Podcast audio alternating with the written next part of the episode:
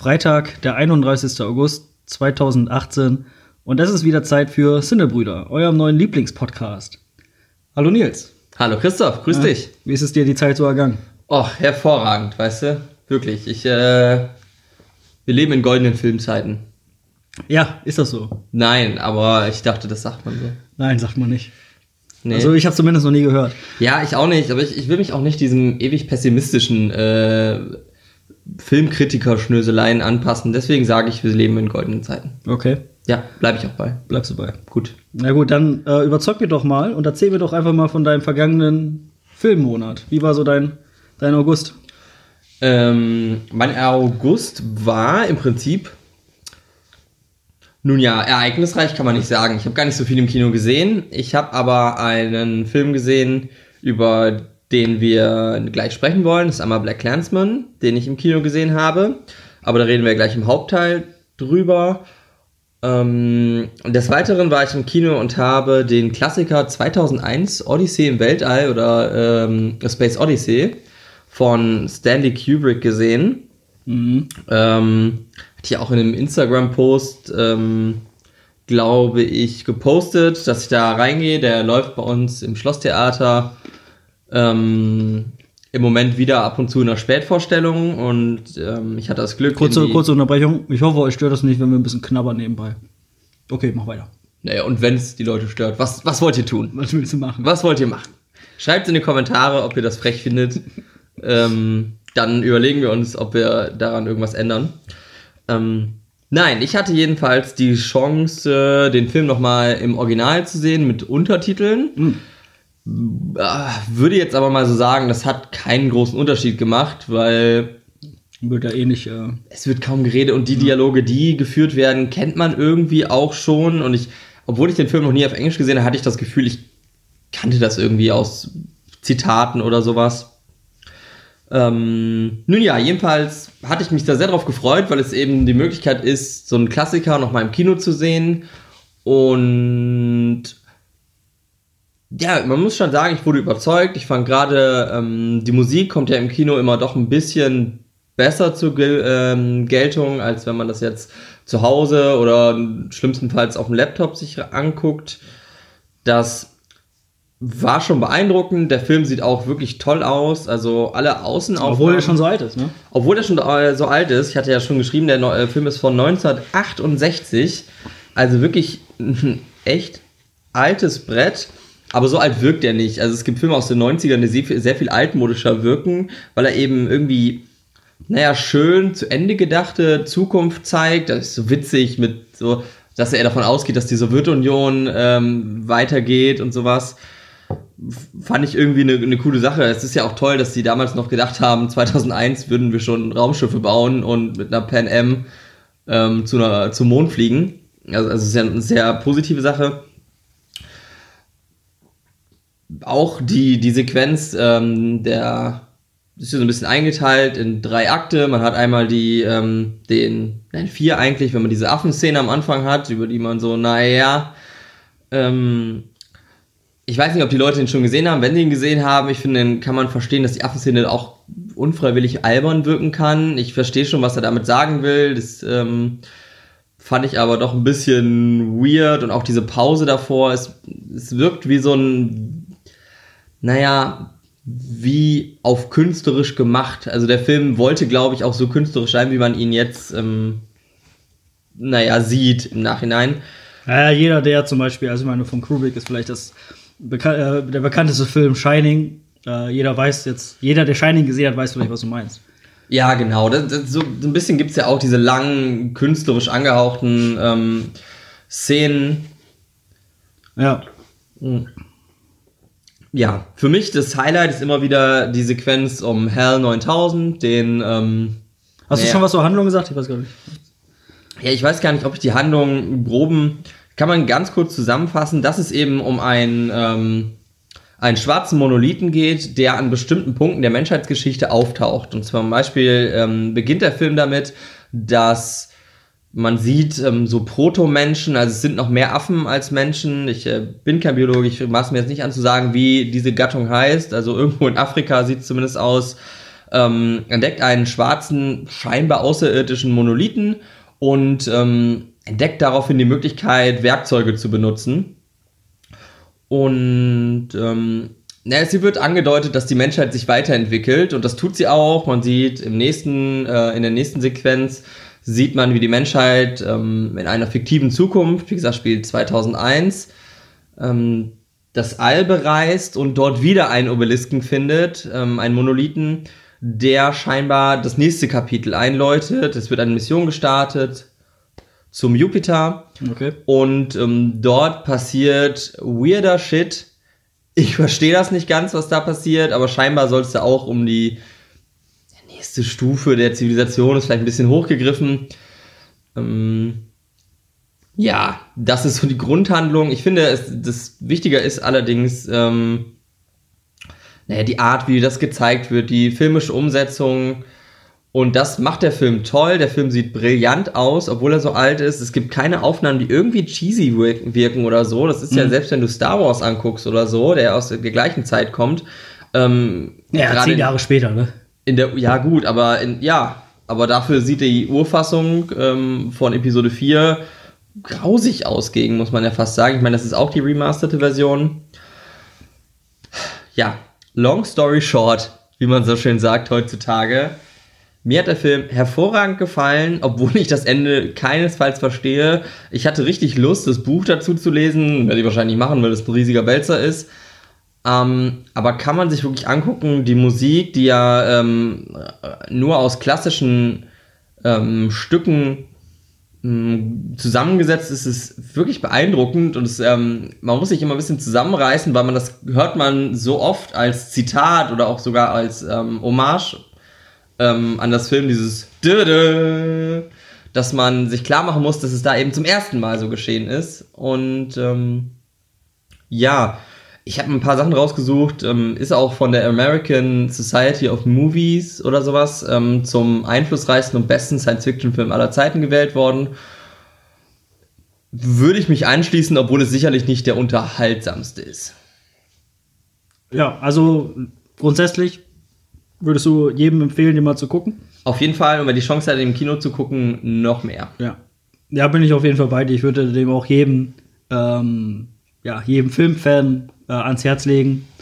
Ähm, und Leute, die vielleicht nur zur Unterhaltung ins Kino gehen, ja, wenn, wenn nichts anderes läuft. Ja, manchmal ist das ja so. Also ein, eine vorsichtige äh, Empfehlung von mein, meiner Seite. Ja. Was hast du noch geguckt?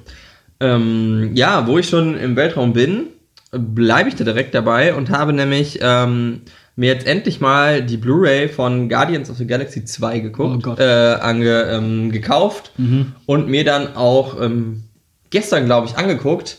Und ich, ähm, man sieht das vielleicht, ne, sieht man leider nicht im Livestream. Ich habe hier auch das äh, Poster davon hängen. Ich bin ein großer Guardians-Fan. Ich finde, das ist mit Abstand ähm, der beste Teil des MCU. Ähm, und man sieht ja auch, wie einflussreich das ist, dass das, das Ganze, dass die Thor-Reihe jetzt ja in genau die gleiche Richtung gegangen ist mit ähm, Ragnarok, Tag der Entscheidung, heißt er, glaube ich, auf Deutsch. Ähm, zu den Daten, der Film ist von 2017, also gerade relativ frisch noch, ist wieder von Sean Gunn, ähm, sowohl das Buch als auch die Regie, hat den gleichen Cast äh, wie der erste Teil, also man hat Chris Pratt, Zoe Saldana, ähm, man hat Vin Diesel und, na, wie heißt der äh, Sprecher von Rocket noch? Nachgucken. Ähm, hier American Sniper. Bra- äh, Genau, Bradley Cooper. Bradley Cooper, ja. Man hat äh, Karen Gillian als Nebula wieder. Ähm, wir haben Dave Batista Oh, als Gillian. Drax, ähm, der seine Sache wieder mal hervorragend macht. Ähm, neu dazugestoßen ist ähm, nicht Steven Seagal, sondern der wunderbare Kurt Russell, der mit äh, ähm, den Gegenspieler Schrägstrich Vater von Peter Quill spielt.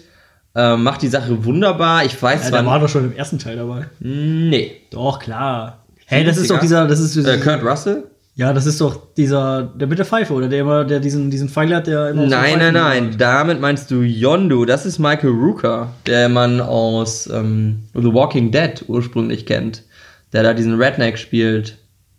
Ach so. Ja, genau. Nee, nee. Ähm, Wer ist er nochmal? Kurt Russell spielt einen Celestial ähm, und den Vater von Peter Quill, also von Star-Lord.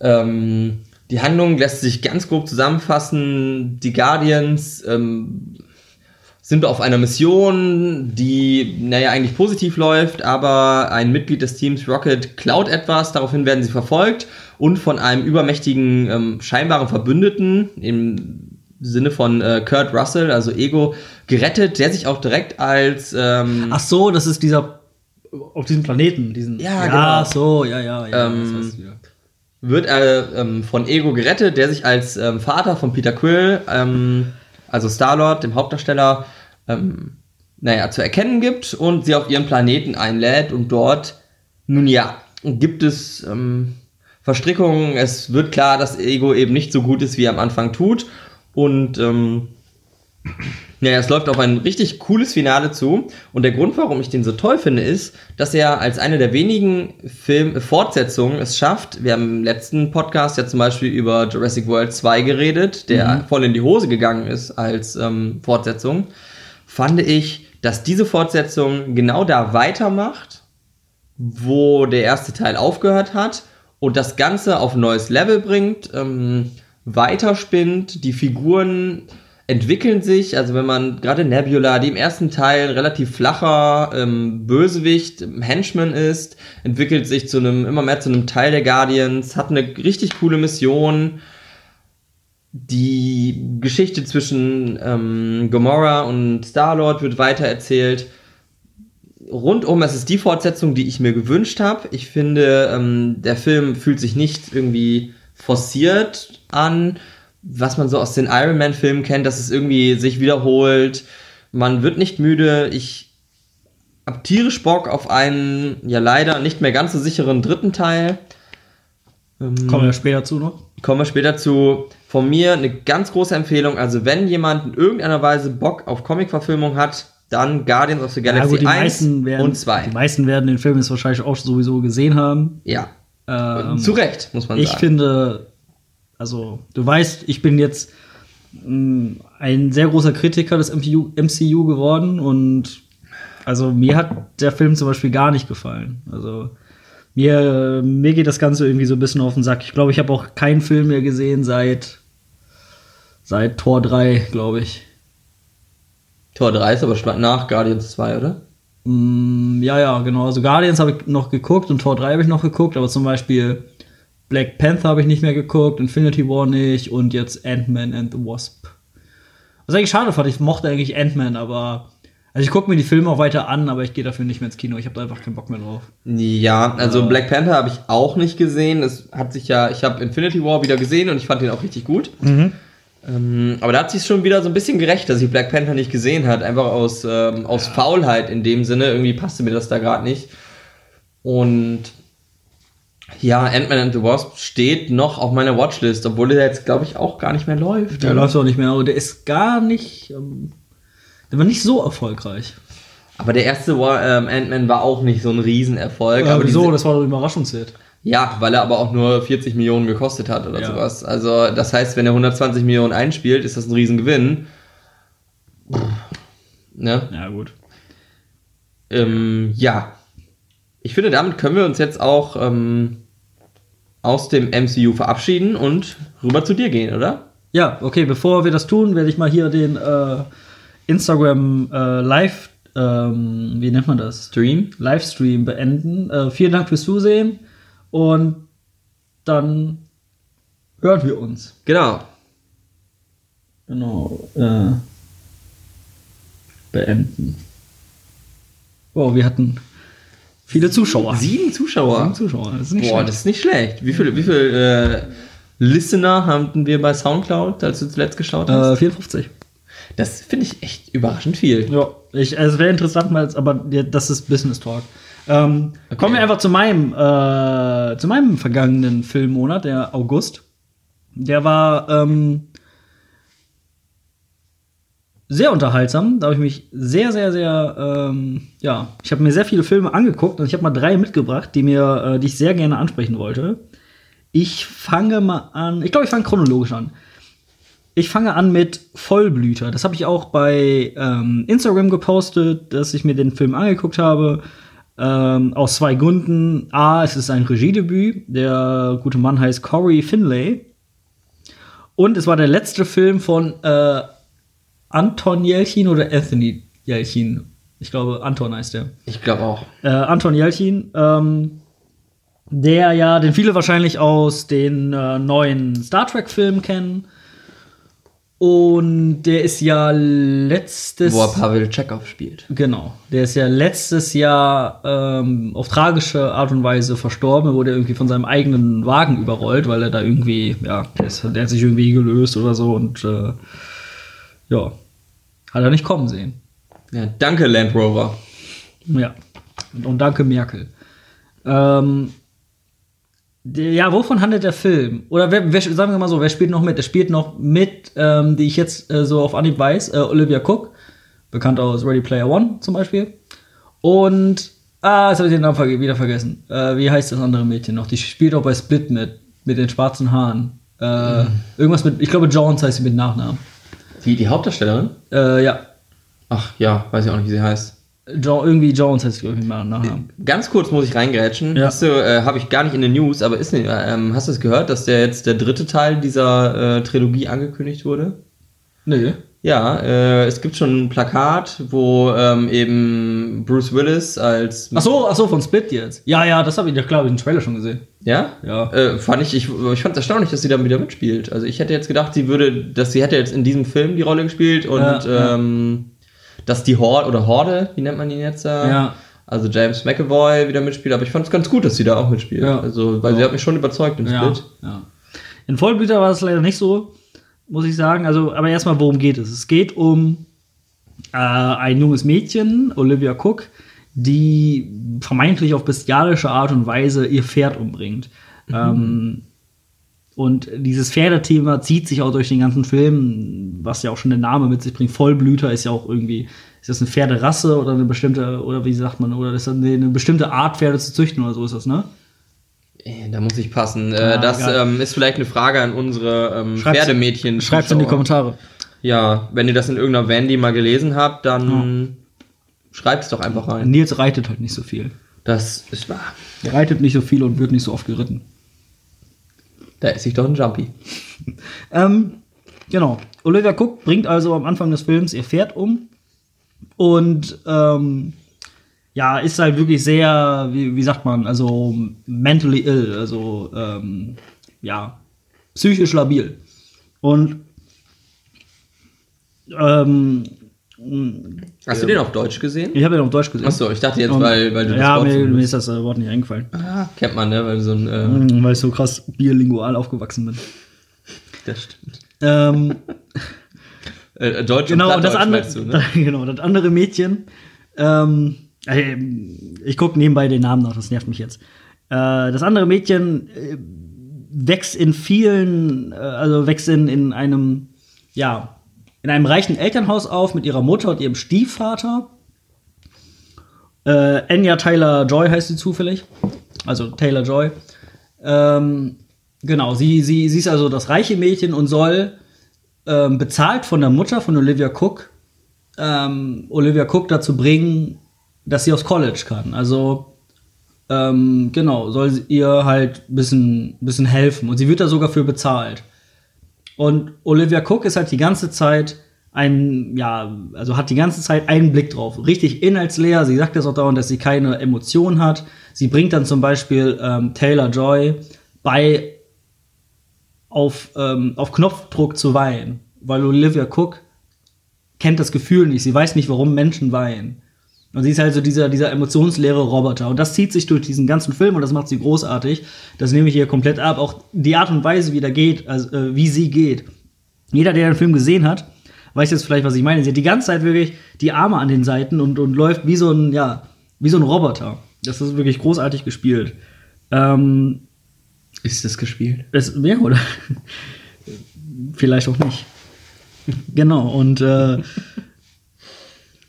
es, sie, sie freunden sich an und äh, es kommt, wie es kommen muss. Naja, es muss nicht so kommen. Ähm, die beiden wollen dann äh, Taylor Joy, äh, jo Taylor Joyce, ähm, Anya Taylor Joyce Stiefvater umbringen, weil das ein ziemlicher Bastard ist. Und, Wie es kommen muss, sagt man. Genau, genau. Ähm, und das ist eigentlich die ganze Story, mehr möchte ich gar nicht dazu sagen. Und äh, Anya Taylor-Joy verwandelt sich dann auch von einem ja sehr braven, intellektuellen und sehr gebildeten Mädchen hin, auch zu diesem emotionslosen Roboter und, und will halt unbedingt ähm, ihren Stiefvater zusammen mit Olivia Cook umbringen. Ich sage übrigens die ganze Zeit die Darstellernamen, äh, weil ich die Charakternamen vergessen habe. Tut ja auch nichts. Anton Yelchin äh, taucht dann also auf, der soll dann. Ja, er taucht einfach auf, mehr würde ich gar nicht sagen. Er hat eine eher kleinere Rolle. Ähm, hat, hat, mir aber gut gefallen, also in den paar Minuten, die auf, auf, auf der Leinwand ist. Und ja, wie fand ich den Film? Ich fand den gut. Also der war filmisch gesehen, handwerklich gesehen, war der top. Also da muss ich sagen, dass dafür, dass das ein Regiedebüt war, war das der Hammer. Also es hat mich hat mich wirklich äh, so geflasht, hat mich richtig abgeholt. Ähm, ja, darstellerisch, wie gesagt, Olivia Cook hat mir sehr gut gefallen. Die andere, ja, war okay. Mhm ich glaube, Olivia Cook ist auch bestem Weg dahin, meine neue Lieblingsschauspielerin zu werden. Ich glaube, sie könnte J-Law ablösen. J-Law? Jennifer Lawrence ist deine Lieblingsschauspielerin? Ja. Das habe ich schon tausendmal erzählt. Warum? Du hörst einfach nicht zu. Du, was? Das, die ist doch nicht deine Lieblingsschauspielerin. Ist, ich finde die irgendwie richtig unsympathisch. Du bist unsympathisch. Das, das mag sein, aber ich bin auch kein Schauspieler. Also ich finde, also auf der Leinwand ist sie irgendwie cool und so, aber alles, was sie so, also irgendwie, jede News, die ich von ihr höre, ist irgendwie voll nervig. Du bist nervig. Okay, ich sehe, bei J-Law ist bei dir ein, äh, Schluss. Das ist einfach ein Schluss. Tuch. Verstehe ich jetzt nicht ganz, aber ähm, ja, weiß nicht, da äh, habe ich. Ja, gut, mehr von Jennifer für mich. Ja, äh, auf jeden Fall. Dass du okay, auf jeden Fall. Äh, und der Film ähm, ist aber nichts für jeden Kinogänger, würde ich mal behaupten. Also er, äh, er, er ist sehr verschachtelt. Äh, das Ende, ja, kann man stundenlang darüber diskutieren, was mir, will mir das Ende jetzt sagen. Also, das ist jetzt, das ist jetzt kein MCU-Film, ne? Also, das ist schon eher was fürs gehobenere Auge, würde ich mal behaupten. Ähm, und genau da ist schon das Problem. Also, es kann sein, es könnte sein, dass ich einfach ein ungebildeter Hurensohn bin. Das kann sein. Das kann sein. Also, wir aber, würden jetzt nicht sagen, dass es so ist. Aber, aber es könnte sein. Es könnte sein. Aber ich habe, also, ich habe nicht verstanden, was dieser Film mir sagen wollte. Ich habe es aber nicht geschnallt. Und, also, da ist irgendwie so ein bisschen so die Kritik, also, dass der, der war mir entweder zu verschachtelt oder einfach, ja, wollte einfach nur so auf, auf Mystery tun. Mhm. Ähm, aber nichtsdestotrotz eigentlich ein, also ich würde diesen Film sogar fast in die ähm, Kategorie Mother tun, der ja letztes Jahr für Furore ges äh, gesorgt hat, wo ja der Trailer was ganz anderes angekündigt hat, als am Ende dann der Film oder was am Ende halt wirklich rauskam. Da habe ich ja viele, viele Leute, mit denen ich gesprochen habe, haben gesagt, oh, das ist der größte Scheiß und was war das und sowas. Und in die Richtung würde ich vielleicht sogar fast Vollblüter packen. Allerdings ist es wirklich nicht ganz so schlimm. Also Mother war wirklich wirklich ähm, eine Ausnahme. Aber Vollblüter geht in diese Richtung. Man erwartet eigentlich was ganz anderes. Aber das, was man bekommt, ist nicht schlecht. Und der Film läuft jetzt sowieso nicht mehr im Kino. Äh, aber ja, wartet auf den äh, Blu-ray-Release oder auf irgendwelche. Du willst ja jetzt nicht wirklich sagen, dass das ein Film ist, den man sich auf, auf Blu-ray kaufen sollte ja, es gibt ja Leute, die äh, durchaus Blu-ray sammeln oder. Okay. Oder ich, witzig ist, dass ich tatsächlich genau diese Assoziation hatte. Ich habe mir den nicht angeguckt, als du mir davon erzählt hast. Ich habe mir ein paar Kritiken durchgelesen und gesagt, boah, nee, das ist nichts für mich. Ja. Ähm, ich, also allein vom Lesen der Inhaltsangabe und äh, von dem Trailer und so habe ich genau die gleiche Assoziation gehabt. Mhm. Ähm, ja. Ich habe ihn nicht gesehen, ich möchte ja nichts zu sagen, aber ich weiß schon, da. Wie gesagt, also mir, mir hat er eigentlich durchaus gefallen, aber wie gesagt, der war mir dann doch ein bisschen zu. Ich, ich behaupte jetzt mal, dass ich es geblickt habe und der war einfach mir zu möchte gern intellektuell und verschachtelt. Du, vielleicht gucken wir, sind in 50 Jahren, sitzt da ein Cyber-Podcast im Virtual Reality oder sowas und äh, ja, redet über den, dass das der große Meilenstein ist. Aber der Typ sagt, Zukunftsnils sagt dann, ich hab's nicht verstanden. Aber visuell war er toll. Weil er ein ungebildeter Hurensohn Weil er ein ungebildeter Hurensohn ist. Ja. Gut, dann möchte ich einen Film vorstellen, der von der Kritik übelst gefeiert wird. Der Film läuft auf Netflix, ist auch eine Netflix-Produktion. To All the Boys I've Loved Before. Ist so eine Teenie-Romanze, Schrägstrich Komödie. Handelt von äh, einem jungen Mädchen, die ähm, noch nie einen Freund hatte. Und im Laufe ihres Lebens, sie ist glaube ich 15, hat sie ähm, sich immer in fünf Typen verliebt und äh, an diese fünf Typen einen Liebesbrief geschrieben, den aber die abgeschickt. Einer dieser Typen ähm, ist zufällig ihr der äh, Boyfriend von ihrer Schwester, von ihrer großen Schwester, die, finde ich ganz witzig, dann am Anfang des Films aber abhaut nach äh, Schottland, um da zu studieren. Echt? Das ist ja ein Arschmove. Das ist ein richtiger Dickmove. Und ähm, macht dann also mit diesem Typ. Typ, merkst du, dass ich versuche, die äh, Anglizismen in diesem Podcast ein bisschen Ja, aber das kriegst du nicht on, aus mir raus. On, on, raus. ähm, äh, genau. Und sie, also ihre große Schwester macht dann mit ihrem Freund dann Schluss. Äh, das heißt, der ist also quasi wieder zu haben. Aber das würde sie natürlich nicht machen, weil sie ja eine gute Schwester ist. Die Und der ist doch Film- so ein bisschen, äh, ist jetzt in dem Sinne keine weiße, oder? Ich Nein, das sind Asiaten. Ah, okay, weil den Trailer habe ich irgendwie gesehen. Ja, ja, das sind, das sind Habe ich äh, Koreaner. direkt weggeschaltet. Sage ich direkt mal zuvor, habe ich direkt weggeschaltet, habe mich null interessiert. Weil das Koreaner sind. Nein. Du bist so ein Chemnitzer, weißt du das eigentlich? Nein, einfach weil ich, das ist so eine, was Netflix mir vor äh, irgendwie, keine Ahnung, weil ich einmal diesen Film ge äh, geguckt habe mit den äh, beste Freunde, The, The Kissing Booth. Ja. Seitdem kriege ich die ganze Zeit diese bescheuerten Teenie-Komödien Ach so, vorgeschlagen. Ähm, habe ich direkt weggeschaltet. Ich wusste aber auch nicht, dass der ähm, jetzt irgendwie von den Kritikern. Ja, pass auf, ich sag dir auch gleich warum. Ähm, äh, genau, und der, der Film quasi, die, die Story ist, dass dann irgendwie äh, kommen diese fünf Liebesbriefe in Un Umlauf. Und sie holt ihn zurück. Und, nein, nein, nein. Und äh, sie möchte aber verhindern, dass der Ex-Freund von ihrer Schwester weiß, dass sie wirklich mal in ihn verliebt war oder noch verliebt ist. Und fängt dann quasi eine Fake-Beziehung mit einem anderen an, der so einen Liebesbrief dann bekommen hat, der gerade mit seiner Freundin auch Schluss gemacht hat, die zufällig die beste Freundin von dieser, von der Protagon Protag Entschuldigung, Protagonistin ist. Ähm, äh, was wollte ich jetzt sagen? Äh, und so entwickelt sich dann diese, diese ähm, ja, Romantic Comedy.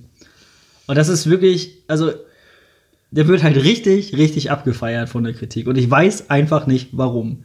Der ist stinklangweilig. Die Charaktere interessieren dich einen feuchten Furz.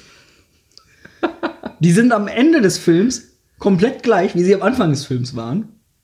Die sind total dämlich, weil die Motive, wie sie handeln, sind total dumm. Und der ist einfach, das ist einfach ein scheiß Film. So, Punkt, aus. Mickey Maus. Ja, äh, kann man jetzt mal sagen, dass ich mir zwei Stunden meines Lebens. Ja, hast du äh, dir wirklich, hast du dir wirklich geschenkt?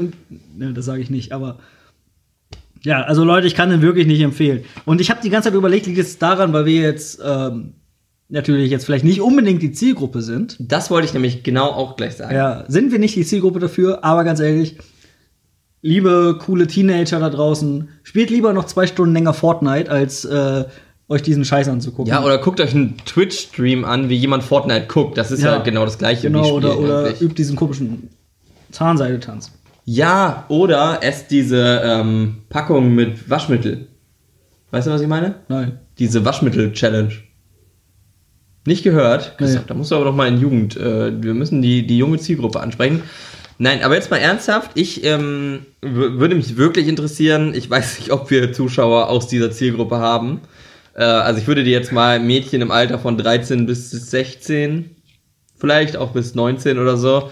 Ähm, aber vielleicht hat den ja jemand geschaut, weil er gerade einen Samstagnachmittag Zeit hatte oder so. Ich würde mal wirklich interessieren, ähm, ob es Leute gibt, die den gut fanden und warum. Ja. Oder also was einen dazu bewogen hat, da einzuschalten. Das, Ding ja die ist, äh, äh, das basiert auf einer Romanvorlage und da gibt es wohl drei Bücher von. Und die planen jetzt wohl da auch ein Franchise raus. Also die wollen. Das Ende verrät auch so ein bisschen, dass wohl ein zweiter Teil kommt. Ähm, Regie hat übrigens äh, Susan Johnson ähm, geführt. Ähm, eine mir völlig unbekannte Person, ähm, die, ich habe auch so nachgeguckt, die tritt bislang sowieso auch eher als äh, in der Produktion in Erscheinung. okay, das ist ja in dem Sinne nicht schlecht. Ja, aber es, ja. Ja, gut, also To All the Boys I've Loved Before. Guckt Jetzt, euch, guckt mal- euch diesen mal Film was- nicht an. Gibt es äh, auch, ähm, ja, wie, wie kann ich sagen, also ähm, der Film ist sicherlich sehr fortschrittlich, oder? Also so in seiner Darstellung von der Highschool und so. Äh, wie meinst du das? Ja, so was ein Kalifornier sich in einer coolen High Highschool vorstellt. Also so total diverse, es gibt Translehrer und sowas. Äh, so viel sieht man von der Highschool nicht. Okay, aber ich hätte ich jetzt gedacht. Also es ist so, ich dachte, das wäre jetzt so, dass der so aber das progressive Amerika Ja, ja, darstellt. aber natürlich gibt es einen äh, schwulen Schwarzen. Natürlich. Ja. Ähm, ja, aber das war so, so ein bisschen den Eindruck. Und natürlich ich alle auch. sind cool damit. Ja, ja, nein, das ist ja auch okay, aber das ist so, ich habe mir schon gedacht, das ist so der Film für diese Zielgruppe. Also so Tesla fahren oder so Prius fahrende, weißt du, Brian aus, Aus äh, Family Guy. Family Guy würde den richtig feiern. Und dann möchte ich ähm, noch einen Film vorstellen, der mir wirklich sehr, sehr am Herzen liegt. Ich habe es ja in der letzten Folge angekündigt. Ähm, ich möchte mit einem Zitat anfangen. Ähm, die Menschen sagen, nichts ist unmöglich, aber ich mache jeden Tag nichts. Und das beschreibt diesen wundervollen Film eigentlich komplett. Wir können jetzt ausmachen, können nach Hause gehen.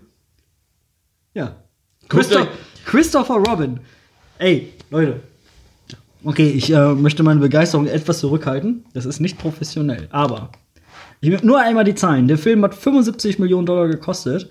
Der hat, allein, der hat äh, bislang allein in Amerika 77,6 Millionen Dollar eingespielt. Der ähm, ist am 16. August gestartet und läuft immer noch. Also zumindest bei uns in Osnabrück könnt ihr euch den nächste Woche sogar noch äh, reinziehen. Ja, läuft ja auch noch. Ja, in Münster läuft er auch noch. Ja, ist ja klar, sechs Wochen passt doch. Naja. Vollblüter läuft zum Beispiel nicht mehr. Und der lief schon nach einer Woche nicht mehr, glaube ich. Gut, das ist aber auch kein AAA-Start gewesen. Ähm, ja, ich war wirklich hellauf begeistert. Echt? Ähm, Hat man gar nicht gemerkt über deine Social-Media-Kanäle. ich fand es wirklich gut. Ähm, vielleicht ganz kurz zur Story, da gibt es eigentlich gar nicht so viel zu sagen. Christopher Robin ist erwachsen geworden, gespielt von Ewan McGregor. Ähm, Im Nachkriegsbritannien äh, arbeitet er in einer äh, Kofferfabrik und äh, muss da ähm, ja, Personal einsparen, sonst oder er muss irgendwie Kosten einsparen, sonst ist er bald seinen Job los.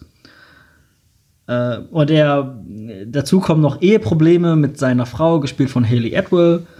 Und ähm, ja, er ist ein- der erwachsene Christopher Robin ist nicht mehr wie der äh, wie das Kind Christopher Robin, Robin, das wir am Anfang des Films noch sehen, der so sagt so ja, wir machen einfach nichts zu Winnie Pooh und ähm, durch nichts entstehen immer die besten Sachen und sowas. Ähm, Sie lassen ihn wahrscheinlich nicht mehr. Die Leute lassen ihn einfach. ja, nein, er hat sich einfach geändert, weil früh dann, er muss aufs Internat, dann stirbt sein Vater. Und äh, es wird in einer Szene angedeutet, dass er sich kaum mehr Spaß gönnt, sondern nur noch lernt und arbeitet. Und er hat also seine Einstellung völlig geändert. Also er ist jetzt, ne, durch nichts kommt nichts, sagt er immer. Und genau, er muss dann also da diese, die- an diesem einem Wochenende muss er also durcharbeiten, was natürlich seiner Frau und seiner Tochter nicht so gut gefällt. Seine Tochter ist übrigens das genaue Ebenbild von ihm. Sie möchte ihm irgendwie nacheifern. Sie ist also, sie ist irgendwie neun Jahre alt, aber bereitet sich schon auf irgendwelche Colleges vor und auf, muss vielleicht aufs Internat gehen, genau wie ihr alter Herr. Und äh, die beiden hauen dann also alleine aufs Land ab und Christopher Robin bleibt zu Hause in London und trifft auch seinen alten Freund Winnie Pooh, der ihm zeigt, was wichtig ist im Leben. Und da kommen wir auch schon vielleicht, ich fange mal mit der, mit der Kritik an. Das, was ich alle erzählt habe, ist die ganze Story. Also die Story ist einfach flach. Aber das, man erwartet jetzt hier auch nicht wirklich ganz krasse gesellschaftskritische Themen in einem Winnie Pooh-Film. Äh, der Film ist von Disney produziert und es ist auch wirklich ein also ein ganz, ganz klassischer Disney-Film, der natürlich die Familie ähm, im Mittelpunkt rückt, ne, der irgendwie sagt, okay, Familie ist mega wichtig, das ist so die Message aus diesem Film und äh, du musst auch nicht immer arbeiten und du musst auch auf das Wichtige im Leben dich konzentrieren. Und das ist natürlich alles sehr platt und sehr plump. Okay, aber das war's auch schon. Dieser Film hat es geschafft, mir über fast zwei Stunden ein Lächeln aufs Gesicht zu zaubern. Ich habe mich in meine Kindheit zurück äh, gefühlt, als man dann zurück im 100 Morgenwald war und auf alle alten Weggefährten traf, wie natürlich Winnie Pooh, IA, Ferkel und äh, Tigger natürlich. Vergiss nicht Tigger. Tigger, bester Mann. Ähm, Ehrenmann. Ehrenmann, Ehrenmann. Genau. Ähm, Und ich habe geweint, ich habe gelacht, ähm, ich habe gelächelt. Ich, ich bin da rausgegangen, ich bin heute immer noch, immer noch glücklich. Ne? Die Menschen sagen, ne, durch nichts kommt nichts, aber ich mache äh, nichts ist unmöglich, aber ich mache jeden Tag nichts. Das ist so ein geiler Satz. Es ist toll. Ich, ähm, die, die Figuren, also ne, die Stofftiere sind wirklich die sind gut gemacht, die sehen geil aus. Das ist, glaube ich, CGI, aber sieht nicht so scheiße aus. Hat IA einen Nagel im Arsch? Äh, ja, klar. Natürlich, und die ganzen alten ähm, Referenzen werden natürlich gemacht. Ein Luftballon spielt eine Rolle, IA verliert seinen Schwanz. Ähm, Honig? solche- Honig, natürlich. Natürlich Honig. Äh, also, und ich würde so weit gehen und zu sagen, dass da jeder seinen Spaß haben kann. Also, ähm, Leute wie wir in unserem Alter, Mitte, Ende 20, äh, können sich in ihre Kindheit zurückerinnert fühlen und werden da Spaß haben. Alle, da können aber auch Eltern mit ihren Kindern reingehen. Ähm, ich habe gelesen, dass, dass das kein, kind, kein Film für Kinder wäre, weil der langweilig wäre für Kinder, weil da so Eheprobleme thematisiert werden. Das ist vielleicht insgesamt 10 Minuten des Films. Ja, also, das muss ja nicht langweilig sein für Ja, Kinder. eben. Also, Also, äh, mir hat der sehr gut gefallen. Leute, nutzt die Chance, guckt euch den noch an. Wenn ihr es nicht ins Kino schafft, dann ja, versucht den später nachzuholen. Ich kann den nur wärmstens ans Herz legen. Wer früher als Kind Winnie Pooh geliebt hat, wird diesen Film auch lieben. hast du den Winnie Pooh geliebt als Kind? Ja. Interessant. Würdest du sagen, du bist auch ein bisschen wie Christopher Robin? Ja, aber ähm, der alte Christopher Robin. Ich, bin mir, ich weiß, ich bin immer am Arbeiten und immer tun und immer machen. Ja, ja wollte ich sagen, ne? Ja. Aber, aber sehnst du dich nach der Zeit zurück, in der du auch mal gar nichts tun konntest? Obwohl ich jetzt, ich finde, also, hast du Probleme mit dem Ausspannen? Also, du kannst dich doch auch mal aufs Sofa legen und nichts tun, oder?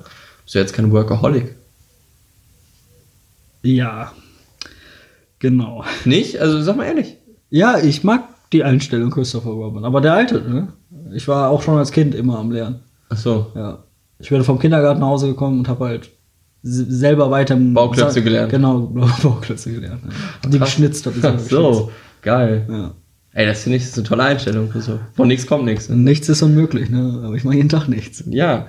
Ähm, Das glaube ich, tätowiere ich mir. Bitte, bitte tätowier das. Dann ähm, mache ich ein Foto davon. Ja, Leute, äh, Christopher Ja, wie gesagt. ganz kurz, äh, ja, wenn ihr äh, wollt, wenn ihr wollt, dass Christoph sich äh, ein Zitat aus diesem Film irgendwo hin tätowieren lässt, lasst es uns wissen. ja, ab, äh, Ähm, ab äh, 15.000 Likes mache ich das. 15.000 Likes. Ähm, teilt es bitte an alle eure Freunde. Hey, ohne öffentlich Scheiß. bei Ab Facebook. 15.000 Likes, wenn dieser Podcast, also diese Folge des Podcasts 15.000 Likes bekommt, dann lasse ich mir ein Zitat von Winnie Pooh auf meinen Arsch tätowieren. Ähm, ja, Leute, ich hoffe, ihr helft uns dabei. Ich wollte noch ganz kurz was zum Regisseur sagen, das ist interessant. Es ist Mark Forster. Echt, der macht doch diese cool, coole deutsche Musik auch, ne? Ja, nee, und der macht auch Filme. Der hat unter anderem, äh, äh nee, den Mark schreibt man mit C. Aber er ist trotzdem Deutscher, das wusste ich gar nicht. Ach krass. Und da kommt aus Illertissen. Huh. Ähm, der hat unter anderem World War Z gemacht und ein Quantum Trost. Äh, den finde ich gut. World War Z, sie fand ich ja so la la. Hm. Ja, ich auch. Also ich fand die Bilder cool, aber das Finale so lame. Also es war so. Ja, das eigentlich Coole war, als der äh, Ding ist dabei war, Boris bleibt treu. Ja, ich.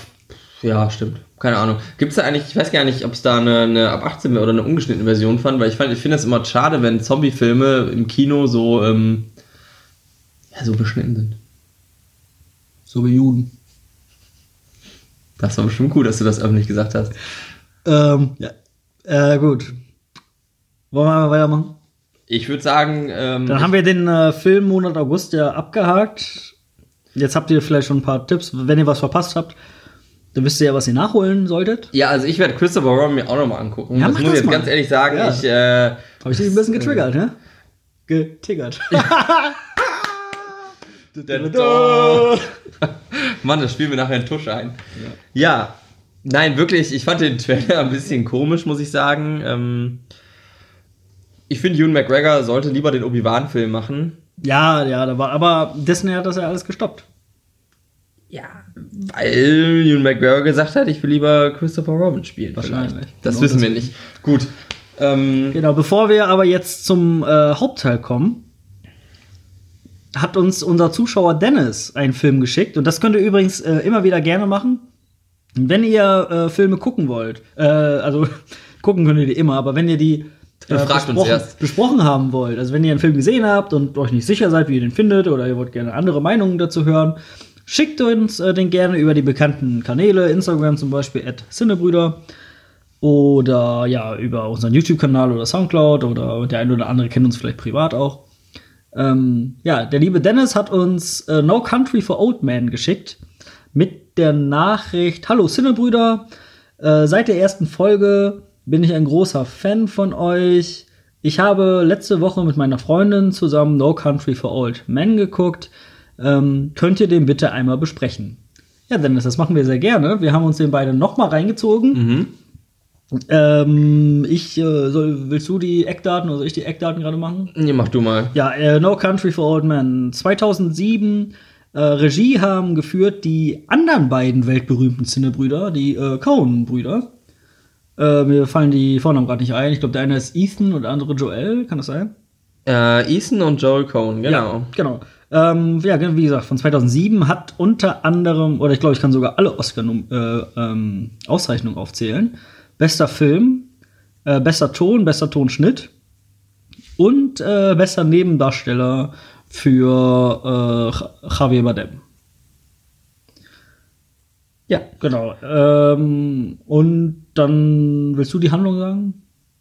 Mm, nee, mach du mal, das kriegen ich auf Reihe. Okay. Äh, der Film spielt in den 1980er Jahren im Grenzgebiet Texas-Mexiko. Der, ja, ich weiß nicht, wie ich mir schreiben soll, Josh Brolin ähm, findet oder, oder stößt auf einen Schlachtplatz zwischen mexikanischen Drogenkartellen und wahrscheinlich also und anderen Drogenkartellen. Also irgendwie Sieht aus wie eine Drogenübergabe, die schiefgelaufen schiefgelaufen ist. Und ähm, alle sind irgendwie tot und er findet dort eine Tasche mit ganz schön viel Cash. Ja, z- zwei Millionen, Zwei, eine Million ja, Dollar. Ich, ich, also es war jedenfalls richtig viel Kohle. Gerade in den 80ern. Er nimmt das Geld, das ist auch heute immer noch viel Kohle, glaube ich. Für dich jetzt nicht, aber Ja. für uns Normalsterbliche schon. Ähm, er nimmt das Geld mit und ähm, bringt es zu seiner Frau und sagt hier, ähm, weil er war ja natürlich weiß, er ist ja nicht blöd, das Kartell wird kommen und danach suchen. Äh, hier flieg mal nach Dallas oder so oder El Paso, irgendwo in Texas zu deiner Mutter und warte da auf mich. Ähm, und er begibt sich quasi alleine, möchte wahrscheinlich die Spuren verwischen. Er begibt sich quasi auf eine andere Route und möchte sich später mit seiner Frau wieder treffen. Und das Kartell, oder wir wissen nicht, ob es das Kartell ist, aber ähm, die, denen das Geld gehört, die schicken einen Auftragskiller in Form von Javier Bardem ähm, ähm, auf die Suche nach dem Geld und auf der Suche nach Josh Brolin. Und ob das Ganze nicht genug ist, ist auch der Sheriff ähm, Ed Tom Bell, gespielt von Tommy Lee Jones, äh, auf der Suche nach den beiden. Und so ergibt sich ein nicht gerade rasanter, aber ein, Ich würde sogar ein Verfolgungsfilm. entschleunigt fast schon. Ja. Also sehr langsam erzählt. Sehr, sehr langsam, ja. Ähm, ja, ich, ich habe gelesen, dass man den als Neo-Western einordnen soll. Echt? Ja, fand ich gar nicht. Also ich hatte diese Assoziation überhaupt nicht, als ich den geguckt habe. Also jetzt so, wo ich es weiß, dass man das so sagt, kann ich, finde ich, sieht man das auch irgendwie. Habe ich aber gar nicht so eingeschätzt. Also ich hatte den eher als ja, Gangsterdrama in dem Sinne. Jetzt nicht so ein klassisches Italo-Gangsterdrama, aber ähm, ich fand schon, dass eben Javier Bardems Rolle sehr im Fokus dabei steht. Ich meine, ähm, das sieht man ja auch daran, dass er eben den Oscar gewonnen hat als, ähm, als bester Nebendarsteller. Wo halt wie immer bei dieser Nominierung die Frage ist, ob er da wirklich als Nebendarsteller äh, nominiert werden musste, aber gut. Ähm, Ah, ich fand schon. ja, ja, wenn man jetzt nach der, nach der, aber er ist schon irgendwie die bekannteste Figur. Also wenn ich an den Film vorher gedacht habe, habe ich nicht an Josh Brolin gedacht. Also ich hatte eher Tommy Lee Jones und ähm, Also du meinst, er sollte, er sollte eigentlich Hauptdarsteller sein, oder? Ich finde schon, dass er, ja, er ist in dem Sinne ja nicht der Protagonist, aber er ist, ich finde, das Nebendarsteller ist da zu wenig, Hm. muss ich ganz ehrlich sagen. Ich finde auch seine Performance ist da, Oh, da muss ich widersprechen. Die fand ich sehr gut. ja, ich meine auch, ich wollte sagen, so. dass sie da heraussticht, weil Tom Lee Jones spielt sehr gut, aber er spielt immer gut. Ja. Äh, ich meine, Javier Bardem spielt auch gut, aber er spielt irgendwie, ähm, denkwürdiger, falls es nicht zu hochgestochen ist. Also ich finde, diese Figur behält man mehr im Gedächtnis. Ja. Ähm, würde ich so sagen. Also wenn ich jetzt das, was mir in dem, dem Film wirklich so in Erinnerung geblieben ist, sind so diese krassen Gewaltausbrüche, die eben Javier Bardem so gefühllos darstellt. Also ich finde das ist schon sehr krass. Es ist doch Der hat ja auch die ganze Zeit nur einen Blick drauf. Egal, ob er gerade jemanden umbringt oder nicht. ja genau. Also gerade das mit diesem Bolzenschussgerät oder wie er den Ja, einen also Typen dazu erwürgt. sagen, das ist so. also das sind natürlich, ich finde, sehr innovative mm, Requisiten. Also dieser Auftragskiller, äh, Javier Bardem, ähm, hat quasi die ganze Zeit so ein, ähm, eine CO2-Kartusche, schleppt er mit und äh, schießt dann quasi die ganze Zeit Bolzen und tötet damit.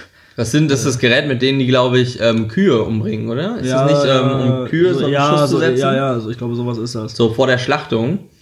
Ähm, also das fand ist natürlich echt brutal in dem Sinne, Ja. aber auch sehr unpraktisch. Genau. Und also, ja, dieser Film möchte natürlich diese, diese ganze Brutalität auch zeigen. Er hat auch eine FSK 18 äh, Wertung, glaube ich, wenn ich so, nichts Falsches sagen.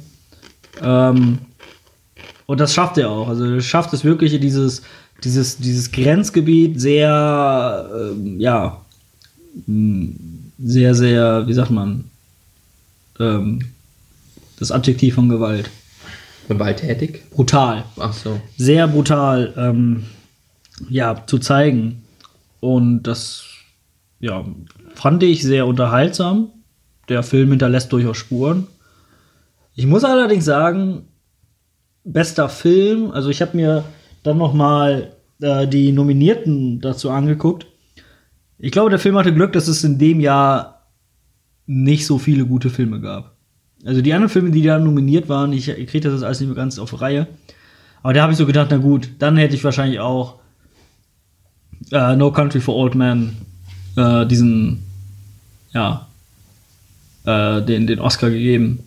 Aber verglichen mit anderen Filmen stinkt es schon ein bisschen ab. Ja, ähm, jetzt kann man ja sagen, also ich habe das gelesen, ich habe das selber gar nicht so empfunden, aber dass er der beste Cohen-Film sein soll. Findest du es auch? Mm, ja. Also jetzt gerade, wenn man es mit äh, True Grit oder Fargo vergleicht, was jetzt die sind, also ähm, ich habe es gerade mal offen, Inside äh, Llewyn Davis, Pff, ja gut, Hail Caesar fand ich richtig scheiße. Ja. Ähm, also ich würde Es sagen, kommt darauf an, die machen ja auch immer viel mal als, Produ also als Produzenten. nee, ich meine jetzt, wo die Regie Drehbuchautoren. geführt haben. Okay. Also ich würde nämlich, ich finde, dass True Grit als Western deutlich besser funktioniert und wenn ich jetzt die Wahl hätte, würde ich mir immer den angucken. Ja. Also ich bin ja jetzt nicht so ein riesen Fargo-Fan. Ich finde auch die Serie nicht so gut. Also ich finde die ein bisschen anstrengend. Also deswegen, ähm, ja, es ist jetzt nicht mein Lieblingsfilm von den Coen-Brüdern. Ja, würde ich vielleicht mitgehen. Also, ja, True Wit würde ich vielleicht sogar tatsächlich auch noch drüber setzen. Ähm, ja, nichtsdestotrotz, ich fand den Film gut. Muss man, glaube ich, auch gesehen haben. Ja, Äh, in die Schiene würde ich ihn auch packen. Ähm, wie gesagt, einfach weil er das, was er zeigen will, sehr gut zeigt, sehr gut rüberbringt. Ich finde auch das Ende oder die, ja, Mhm. das Ende wirklich, ja, fast erfrischend. Ja, ja, das stimmt. Das ist echt gut. Passt natürlich dann aber auch zum, zu diesem ganzen Thema. Ähm, ja, Ja, also ich finde, wir können uns da anschließen. Ich habe das hier auch gerade offen. Ähm, bei Metakritik hat er 91 Prozent. Also der ist ähm, bei den, bei den Kritik, Kritikern immer sehr gut weggekommen. Hat bei IMDb ja auch mit 8,1 eine ähm, sehr oder relativ gute Bewertung. Und das stimmt auch. Es ist aber kein Film, den ich mir jetzt ähm, wöchentlicher Basis angucken müsste. Also ähm, haben wir den jetzt ähm, nochmal angeguckt für, die, für den Podcast. Aber es reicht jetzt auch. ja. Jo, Dennis, ich hoffe, damit bist du zufrieden. Wenn nicht, dann schick uns gerne noch mal eine weitere Nachricht und dann möchten wir Ja, mich würde eher interessieren, wie du den fandest, Dennis. Also, äh, oder ob du, ob du uns zustimmen kannst, ähm, oder ob du jetzt sagst, ich bin mega der Fan. Das impliziert es ja so ein bisschen, wenn du das äh, fragst. Ähm, ja, würde mich interessieren und was du oder auch deine Freundin oder die beiden oder wer sonst dazu denkt. Ja. Und dann gehen wir mal weiter zu dem ja, Hauptteil der Sendung. Wir möchten über zwei Dinge reden. Ein Film, der gerade ein bisschen für Furore sorgt. Ein, ich habe heute gelesen, ein Indie-Hit. Ja, ein kleiner, ja genau, ein kleiner, kleiner Hit ist es nämlich. Das, ja, äh, hat nur 15 Millionen Dollar gekostet. Dann fangen wir einfach damit an. Wir reden natürlich über Black Clansman, von dem neuen Film von, äh, oder der neue Joint, wie ich äh, gelernt habe, von Spike Lee. Ich muss ganz ehrlich sagen, ich weiß nicht, was ein Joint ist. Also ich weiß, was ein Joint ist, aber ich weiß nicht, was das in der, ähm, jetzt in der Filmbranche bedeutet. äh, kann ich dir auch nicht sagen, habe ich aber auch erst äh, in der Vorbereitung gelesen. Ja.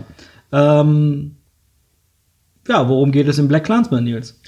Ähm, in Black Clansman geht es im Prinzip um die unglaublich, aber wahre Geschichte ähm, um den Detective Ron Starworth, der als ähm, erster ähm, afroamerikanischer Polizist oder Police Officer ähm, in Colorado äh, oder in Colorado Springs, also ich weiß nicht, ob in dieser Stadt oder in, in ganz Colorado, ähm, ja, Polizist wird. Ähm, ja, der Film behandelt das gar nicht so lange, aber er wird eben ähm, Polizist im Rahmen so einer ähm, Bewegung, dass sich auch Minderheiten bewerben sollen. Wird er aber direkt von seinen rassistischen Kollegen äh, abgeschoben ins Archiv. Da möchte ich vorbeischicken, im Archiv, das ist ein super Posten. Ich weiß gar nicht, warum er das doof Ja. findet. Ähm, allerdings, ähm, ihm gefällt das nicht so. Er ist halt, er ist ein junger, cooler Typ, er hat da keinen Bock drauf. Gespielt übrigens von dem Sohn von Denzel Washington. Mm, Genau, der Mann heißt ähm, John David Washington, war ähm, zwischenzeitlich auch hier in Europa Footballspieler. Echt? Ja, äh, hat gar nicht erst, der hat erst, ähm, hat lieber Football gespielt, hat keinen Bock Da auf. muss ich wohl ähm, häufiger ran in NFL gucken. Ja, wahrscheinlich. Ähm, ja, ist ja auch egal. Jedenfalls ähm, bedrängt er seinen, ähm, seinen Chef, ähm, den Chief, ähm, gespielt von ähm, Robert John Burke. Ist, man kennt den Namen nicht so, aber das Gesicht hat jeder schon tausendmal gesehen. Ähm, dass er eben lieber was ähm, Bedeutenderes oder Actionlastigeres machen will. Er will eigentlich am liebsten in die verdeckte Ermittlung. Und so bekommt er den Auftrag, ähm, das Treffen eines ähm, der schwarzen oder Black Students Union ähm, zu unterwandern, weil die einen schwarzen Bürgerrechtler, Schrägstrich Radikalen, als Interviewpartner eingeladen haben. Das tut er auch erfolgreich und lernt dabei auch seinen späteren Love Interest kennen. Ähm, sehr schön gespielt von ähm, Laura Harrier. Ist sie das? Ja. Die finde ich ähm, wirklich das Ganze sehr gut macht. Sie ist so, sie ist im Prinzip schon eine radikale, aber doch sehr sympathisch dabei. Und die haben noch eine schöne Liebesgeschichte, finde ich eigentlich.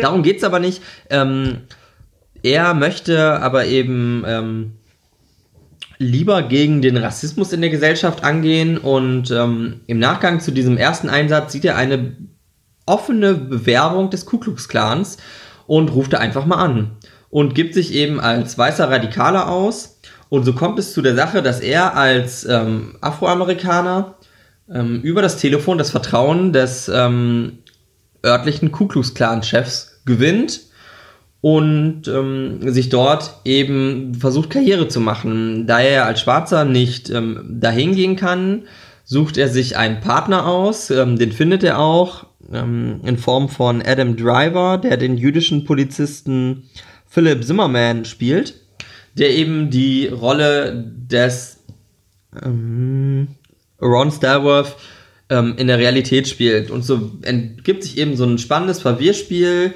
ähm, wie die beiden immer tiefer in die Strukturen des Ku Klux Klans eindringen und am Ende eben den Grand Wizard oder so, den obersten Hexenmeister David Duke, ja. David Duke, äh, also eine reale Person, ähm, ja, versuchen hinters Licht zu führen und ähm, das Ganze äh, hat ein relativ schönes ähm, oder fast schon dramatisches Ende, was ich jetzt gar nicht verraten möchte. Nee, lass mal nicht. Lass weil mal, lass mal. äh, der Film ist ja A noch relativ neu und was ich direkt vorschicken möchte, ist, dass mir gefällt, wie witzig der Film ist.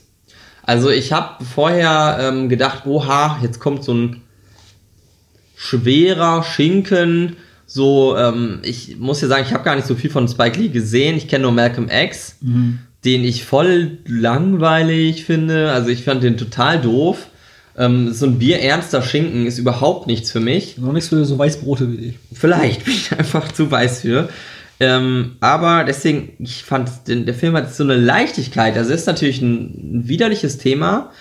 Ähm, und natürlich auch sehr aktuell, Mhm. ähm, was der Film ja auch mit seinem Ende gerade ähm, nochmal verdeutlicht. Bin ich ja überhaupt kein Fan von, wenn historische Filme auch so eine offensichtliche Parallele zu aktuellen Sachen haben Ja. weil es so eine Zwangsläufigkeit aufzeigt, äh, die ich voll doof finde. Aber über das Ende können wir gleich nochmal reden. Wie hat dir der Ton an sich gefallen? Weil mir hat er sehr gut gefallen, Ja. diesen Witz dabei. Ja. Also mir hat er auch sehr gut gefallen, eben, aber wo du den Witz gerade ansprichst, da kommen wir auch, glaube ich, schon zum größten Problem dieses Films. Nämlich, dass der so zwischen den Stühlen steht oder auch immer von einem Genre aufs nächste springt. Also was, was soll er jetzt sein? Soll er irgendwie eine, ähm, ist es eine Comedy? Ist es, ist es ein Drama? Ähm, Ist es eine Dramedy? ist es, ist es Satire? Äh, dieser Film ist irgendwie alles, alles irgendwie davon. Und äh, ich muss ehrlich gesagt zugeben, äh, dieses Gefühl kam jetzt erst im Nachgang. Na, ich habe den Film, ähm, als er rauskam, geguckt. Äh, das ist ja jetzt auch schon eine Woche her. Ja, eine Woche her. Und ich, äh, da ist es mir noch nicht so aufgefallen, aber ist im Nachhinein. Das, das trübt so ein bisschen, ganz kleines bisschen den Eindruck vor diesem Film, dass er so, es gibt halt wirklich, es gibt halt ganz, ganz viele Szenen, wo man lauthals lacht. Und dann im, im, in der nächsten Szene, ja, die kann man ja ruhig verraten, wo sie, ich spreche, ich äh, ziele auf die Szene ab, wo sie, ähm, wo der Clan draußen ist und auf, äh, ähm, also Schießübungen macht. Und dann hauen sie irgendwie ab, also zusammen mit diesem jüdischen weißen Polizisten. Und äh, Ron Starworth, der Schwarze, äh, kommt dann quasi zu diesem Schauplatz. Er verfolgt sie wohl offensichtlich. Das wird auch gar nicht so richtig erklärt. Das, ist, das sind so ganz weirde Szenen irgendwie. Ähm, und dann sieht man, wie sie auf ähm, ja, schwarze äh, Pappkameraden geschossen haben. Ja, Kinder sehr- vor allen Dingen, oder? Ja, also ja, ich die habe das Gefühl, es sind so, die so sehr, ähm, sehr, äh, ja, und auch sehr, Kinder ja, sehr, sehr stereotyp auch dargestellt wurden, so mit dicken Lippen und so Afro und so. Mhm. Und da bleibt dir natürlich auch das Lachen dann im Halse stecken. Ähm, kann natürlich Absicht sein, aber trotzdem finde ich, äh, trübt das so ein bisschen das, das ähm, Filmvergnügen. Und da kommen wir auch zum, schon zum nächsten Punkt. Dieser Film ist ja jetzt nicht zum Vergnügen da, sondern zur Aufklärung. Und ich finde, äh, dieser Film, ja, klärt er dich jetzt irgendwie super toll auf? Ich weiß es nicht. Jein. Das ist ein Punkt, du hast eben gesagt, du weißt nicht, was es ist. Ich finde es schon äh, am Anfang eine Dramedy und ähm, wird aber zum Ende hin eher Satire. Und äh, da können wir gleich nochmal drüber sprechen, weil ich finde, das kommt ein bisschen, ist ähm, ein anderer Punkt in dem Film. Ganz im Grunde genommen, mir gefällt sehr, dass es eben diese leichten Momente hat, ähm, coole Momente, wo es auch, ähm, wo man, wo man, wo man lachen muss. Und da- danach bleibt es einem so ein bisschen im Halse stecken. Und das ist, glaube ich, völlig mit Absicht gemacht. Und das schadet dem Film auch in der Hinsicht nicht. Also ich finde zumindest, mir hat es auch nicht geschadet. Es war im Kino ganz lustig zu beobachten, wie eben die Leute wirklich mitgelacht haben und dann im nächsten Moment eben bei so einer ähm, Szene auch äh, es mucksmäuschenstill war. Und das war sicherlich komplett so beabsichtigt.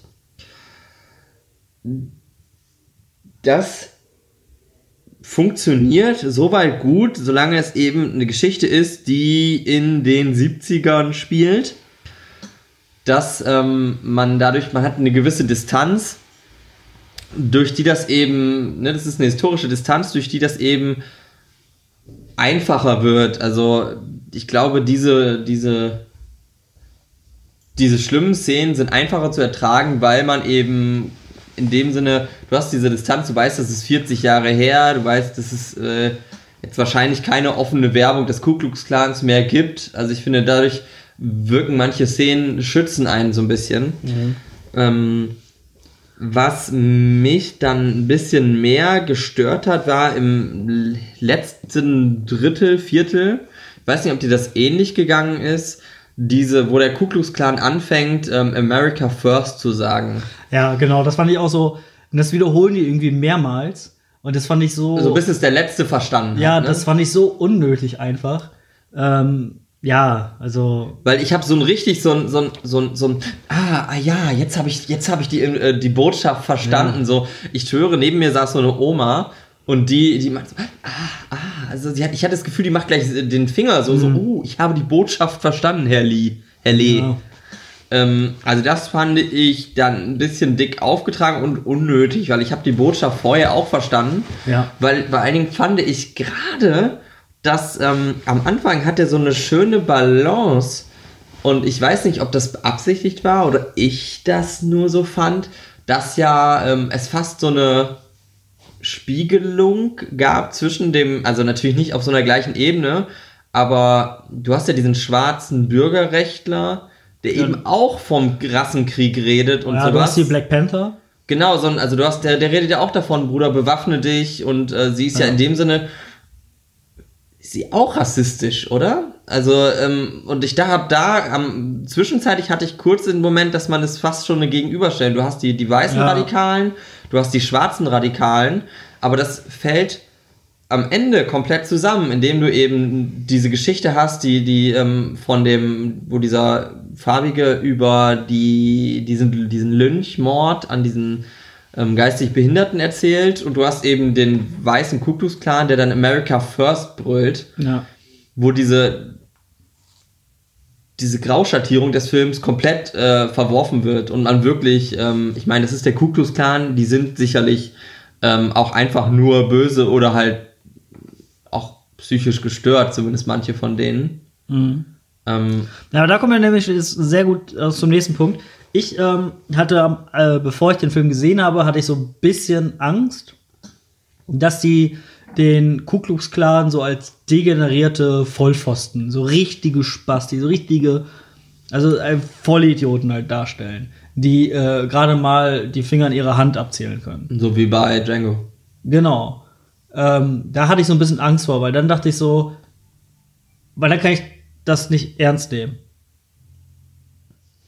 Ähm, und ich fand es am Anfang echt erfrischend und, und wohltuend zu sehen, dass dieser Film ja dann doch in etwas ernst, zumindest was die Darstellung des Ku Klux Klans und dieser Clanmitglieder da äh, angeht, einen etwas ernsteren ähm, Zugang gewählt hat. Das fand ich gut, weil ganz ehrlich, ich, ich brauche nicht diese Überzeichnung. Ich weiß, dass die nicht ganz bei Trost sind.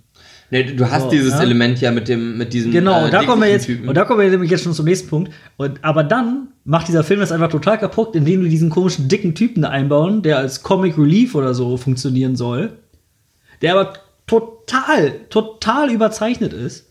Und der dann doch dann diese ganze Gruppe als ein paar Hillbillies darstellt, die, ähm, die, die, die man nicht richtig als Gefahr sehen sollte.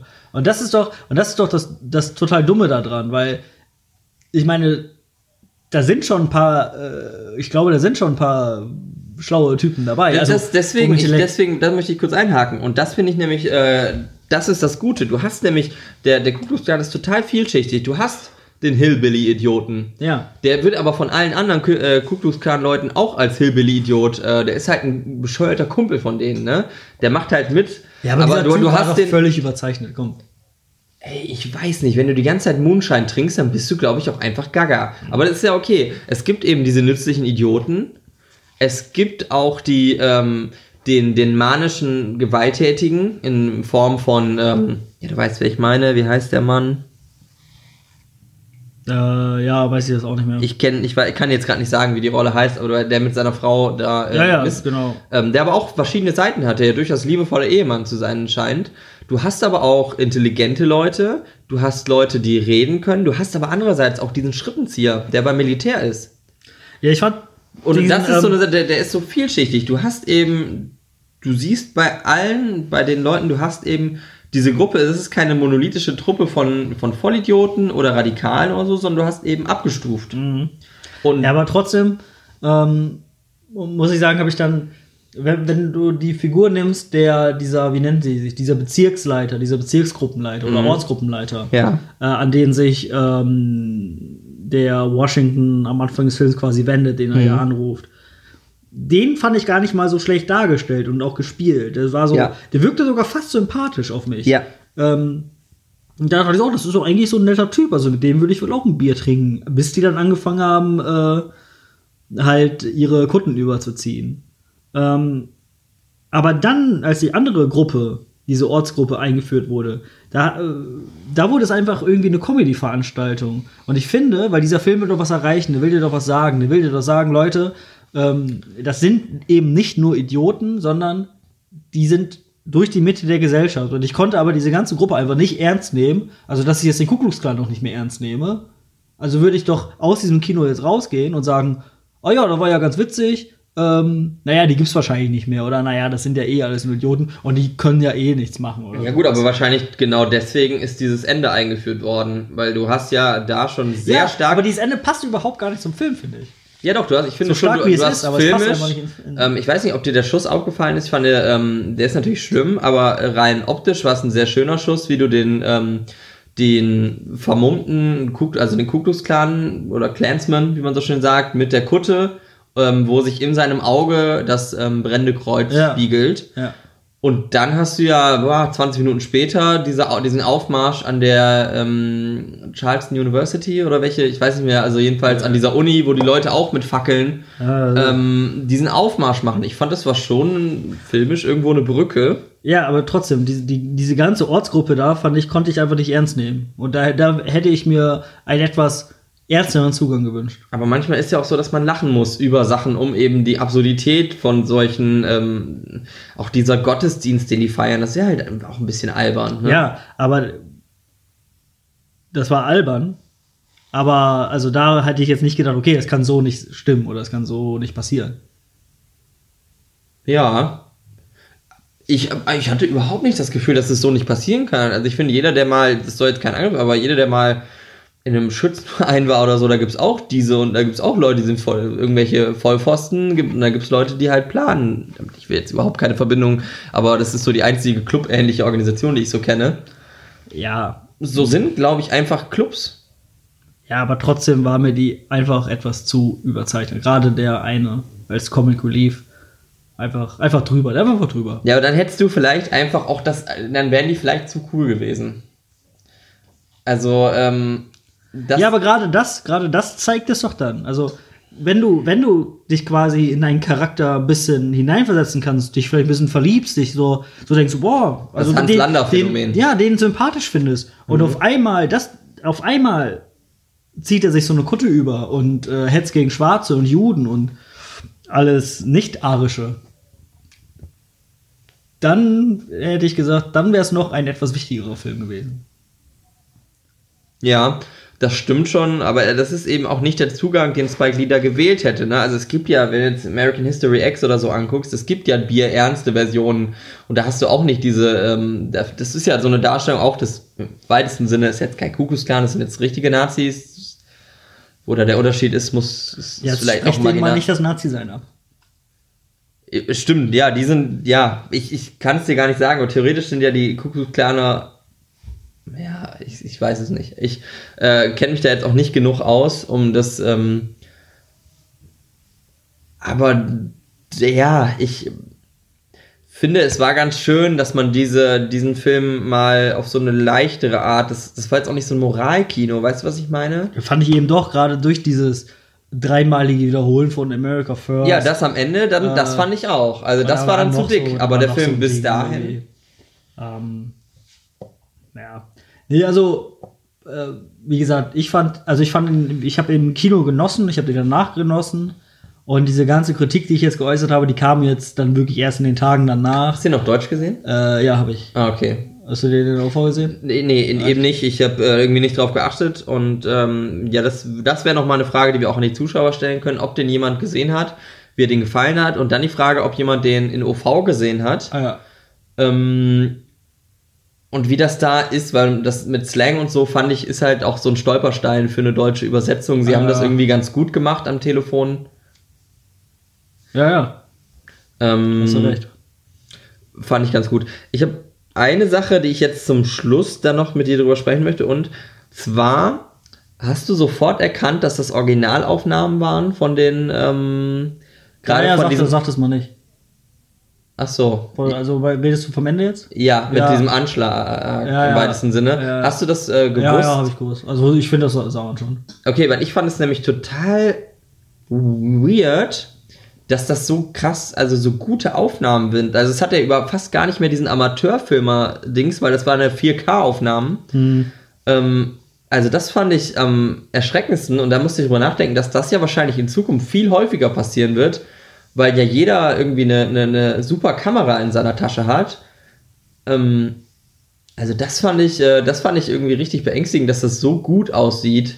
Also nicht in, im Sinne von visuell hübsch, sondern im Sinne von, ähm, es war ja klar zu erkennen, also ähm, auch die Opfer waren Ja, klar ja. zu erkennen. Ja. Ähm, das fand ich, ähm, fand ich beeindruckend im negativsten Sinne des Wortes.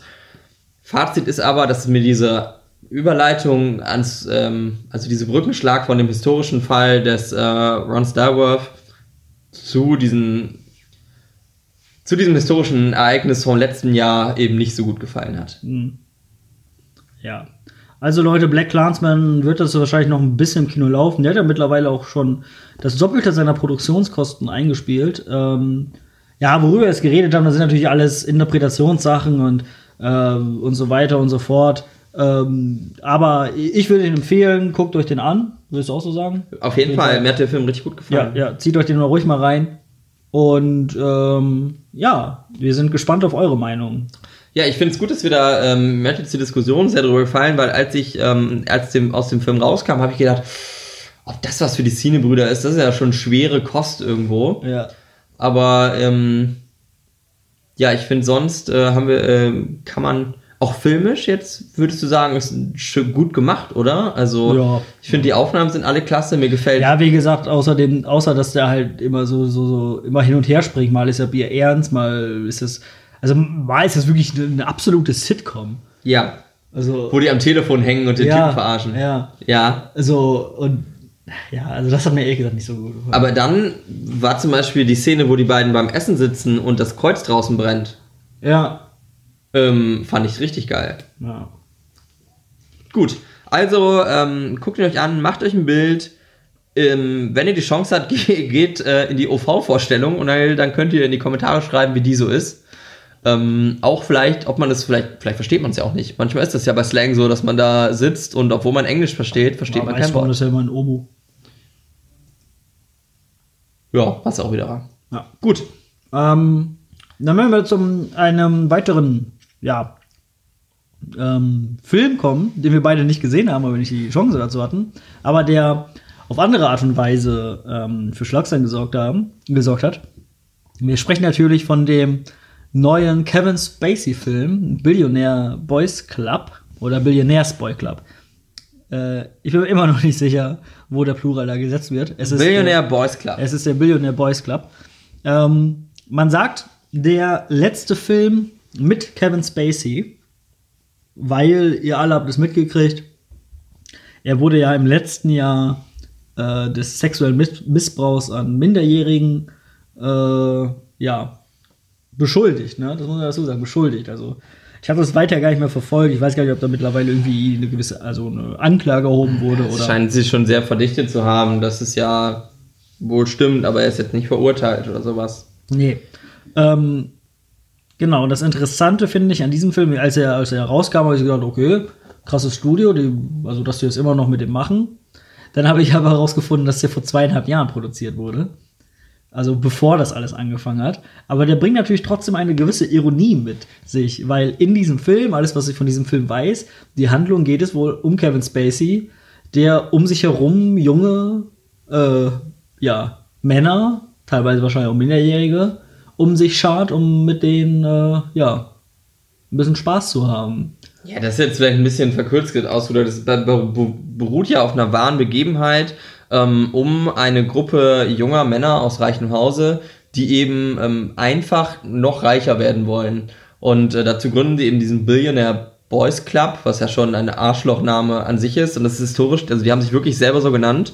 Also da war auch sicher nicht eine Menge Koks im Spiel. Ähm, die eben ein Schneeballsystem aufbauen, um ähm, schnell reich zu werden. Und als das Ganze zusammenbricht, ähm, muss eben der ähm, historische Joe Hunt seinen Zuarbeiter, ähm, Joe Hunt, gespielt von Ansel Elgert, das ist so ein Schönling, kennt man auch bestimmt aus irgendwelchen Teenie-Komödien, finde ich super unsympathisch, bringt eben ähm, Ron Levin, gespielt von Kevin Spacey, um. Also es ist ein sehr, relativ berühmter Mord in den Vereinigten Staaten. Und um diese Truppe geht es halt. Erstmal finde ich, das ist nicht sonderlich interessant. Also ich glaube nicht, dass der Film mehr, in, also viel ähm, erfolgreicher gewesen wäre, weil das muss man jetzt sagen, der Film ist katastrophal gefloppt. Ja, der hat ähm, am Eröffnungswochenende 125 Dollar eingespielt. Ja, nicht Millionen, Dollar. nicht 1000 Dollar. Dollar. 125 Dollar. Dafür kriegt man nicht mal ein. Also wenn du mit vier Leuten ins Kino gehst, mit Popcorn und allem, dann bist du fast so viel los. Ja. Und ähm, er hat jetzt am Ende 425 Dollar, glaube ich, eingespielt. Er, ähm, er läuft jetzt auch schon gar nicht mehr im Kino. Ich bezweifle auch sehr stark, dass er einen internationalen Release bekommt. Glaube ich auch nicht. Äh, ähm, ich habe mir dazu eine Frage aufgeschrieben. Ja. Also ich habe sie nicht aufgeschrieben, aber ich habe sie äh, mir ausgedacht und ich denke, findest du das gerecht? Meinst du, du würdest mir doch zustimmen, dass wahrscheinlich der Film wegen Kevin Spacey so gefloppt Ja, das ist ja die Frage, weswegen wir natürlich äh, diesen Film jetzt mit reingenommen haben, weil wir können den Film an sich nicht besprechen, aber ja, wir wollen natürlich darüber reden, warum dieser Film so gnadenlos gefloppt ist. Und wenn es, wenn es an Kevin Spacey lag, ist es gerechtfertigt. Also d- kann der James Cox da was für? Ja, ich äh, muss sagen, ich habe jetzt nicht viel darüber äh, in Erfahrung bringen können oder habe es ehrlich gesagt auch nicht versucht. Ich weiß nicht, mit wie vielen, also was da jetzt für ein Marketing hinterstand, also ob da viel, ähm, viel Werbung für gemacht wurde. Und 125 Dollar deutet ja schon mal darauf hin, dass der ja nur in einer Handvoll Kinos gelaufen ist. Ja, ich meine gehört zu haben, dass die großen, es gibt ja nur ein paar große Kinoketten in den USA, den Film alle gar nicht zeigen. Also Ja. es wäre dann, wär dann diese Independent-Kinos, die ähm, den vielleicht ins Programm genommen haben, aber das habe ich eben gesagt. Also ich, ich finde, diese Zahl ist so witzig gering. Also gegen Kevin Spacey einfach nur mal seinen Cousins geschrieben hat, sie sollen da reingehen. Ja. Ich weiß nicht, ob er mehr als fünf hat, aber wenn, dann. Ähm, ich kann mir einfach nicht vorstellen. Ich meine, klar ist der Mann jetzt irgendwo in der Kritik und ich will das überhaupt nicht gutheißen, was er gemacht hat. Das ist schrecklich, natürlich. Ähm, aber der hat ja, ist ja trotzdem ein berühmter Mann und ich wette, wenn ich mit zehn Leuten auf der Straße rede, verteidigen den auch noch drei. Und wenn du das auf die Welt, also das, Ja, ich kann mir nicht vorstellen, dass der so wenig zieht. Ja, aber du hast das ja an. Also ich glaube schon, dass das Studio da aber auch ein bisschen Abstand Die haben keine genommen hat. Werbung gemacht, gut, Genau, aber. die haben da ein bisschen Abstand von genommen. Äh, und ich glaube, er selber äh, ähm, hat da jetzt auch nicht viel. Der Äh, ist ja, glaube ich, gar nicht mehr bei Social Media und so, ne? ja, der äh, wird. Der ist wahrscheinlich. Ich glaube, der ist in Behandlung mittlerweile. Äh, der wird sich da gar nicht mehr groß drum gekümmert haben. Wie gesagt, er ist zweieinhalb Jahre alt. Hm. Äh, was soll ich jetzt sagen? Aber man hat es ja zum Beispiel auch an dem Fall äh, Jean Gunn äh, Sean Gunn. ja, gesehen. Ähm, was da, was da, ähm, was das ausmachen kann, wenn mal so ein Shitstorm losbricht, wenn da mal äh, eine vermeintliche Internetminderheit ein bisschen Druck macht. Ja, ich muss mal ganz kurz sagen, dass wir hier Sean Gunn auf keinen Fall mit Kevin Spacey in irgendeiner Weise in einen Topf schmeißen Naja, wollen. ich möchte aber diese, ich mö- also das gehört ja alles zu dieser gerade. Ja, diesem- aber Sean Gunn, Debatte. also der Shitstorm für Kevin Spacey ist ja in dem Sinne zu relativ großer Wahrscheinlichkeit berechtigt. Während Sean Gunn drei Tweets gemacht hat, die ein bisschen derb sind. Während Kevin Spacey Minderjährige verführt hat. Also da liegen schon, liegt was zwischen. Ja, natürlich liegt ja was zwischen, aber ich möchte ja nur sagen, man sieht ja daran, was passieren kann, wenn mal so eine Internetgemeinde mal richtig loslegt und da mal so ein Studio unter Druck setzt. Und da, ich meine, so ein, so ein Riesenstudio wie äh, Disney, dass die dann da mal einfach mal eiskalt davor so ein paar ähm, Leuten einknicken, das fand ich schon, finde ich schon krass. Und Ja. ich glaube, deswegen hat er auch das ähm, Studio jetzt von Kevin Spacey da auch ein bisschen Abstand von genommen, das Ding ins Kino gebracht. Dann Was Release willst du machen? Du kannst doch jetzt nicht mit Kevin sagen, mit Kevin Spacey. Na, eben nicht, äh, eben nicht, genau. Also ist der Oscar-Preisträger? Oder Oscar-nominierter Äh, Oscar Kevin. Spacey? Sie kennen ihn gerade aus den Missbrauchsvorwürfen. Ja. Da, da kannst du doch keine Werbung mitmachen. Ja, natürlich. Und Kevin genau. Spacey kann auch nicht twittern so, ja Leute, läuft gerade scheiße bei mir, aber geht doch in meinen Film. Also deswegen, was, was, da kann das Studio auch, was wollen die machen? Die können den auch, auch, auch nicht aus dem Trailer rausschneiden oder sowas. Ja, das habe ich auch gelesen. Das äh, Rausschneiden war wohl, das, was sie ja bei äh, Alles Geld der Welt gemacht haben. Das war denen jetzt wohl zu teuer.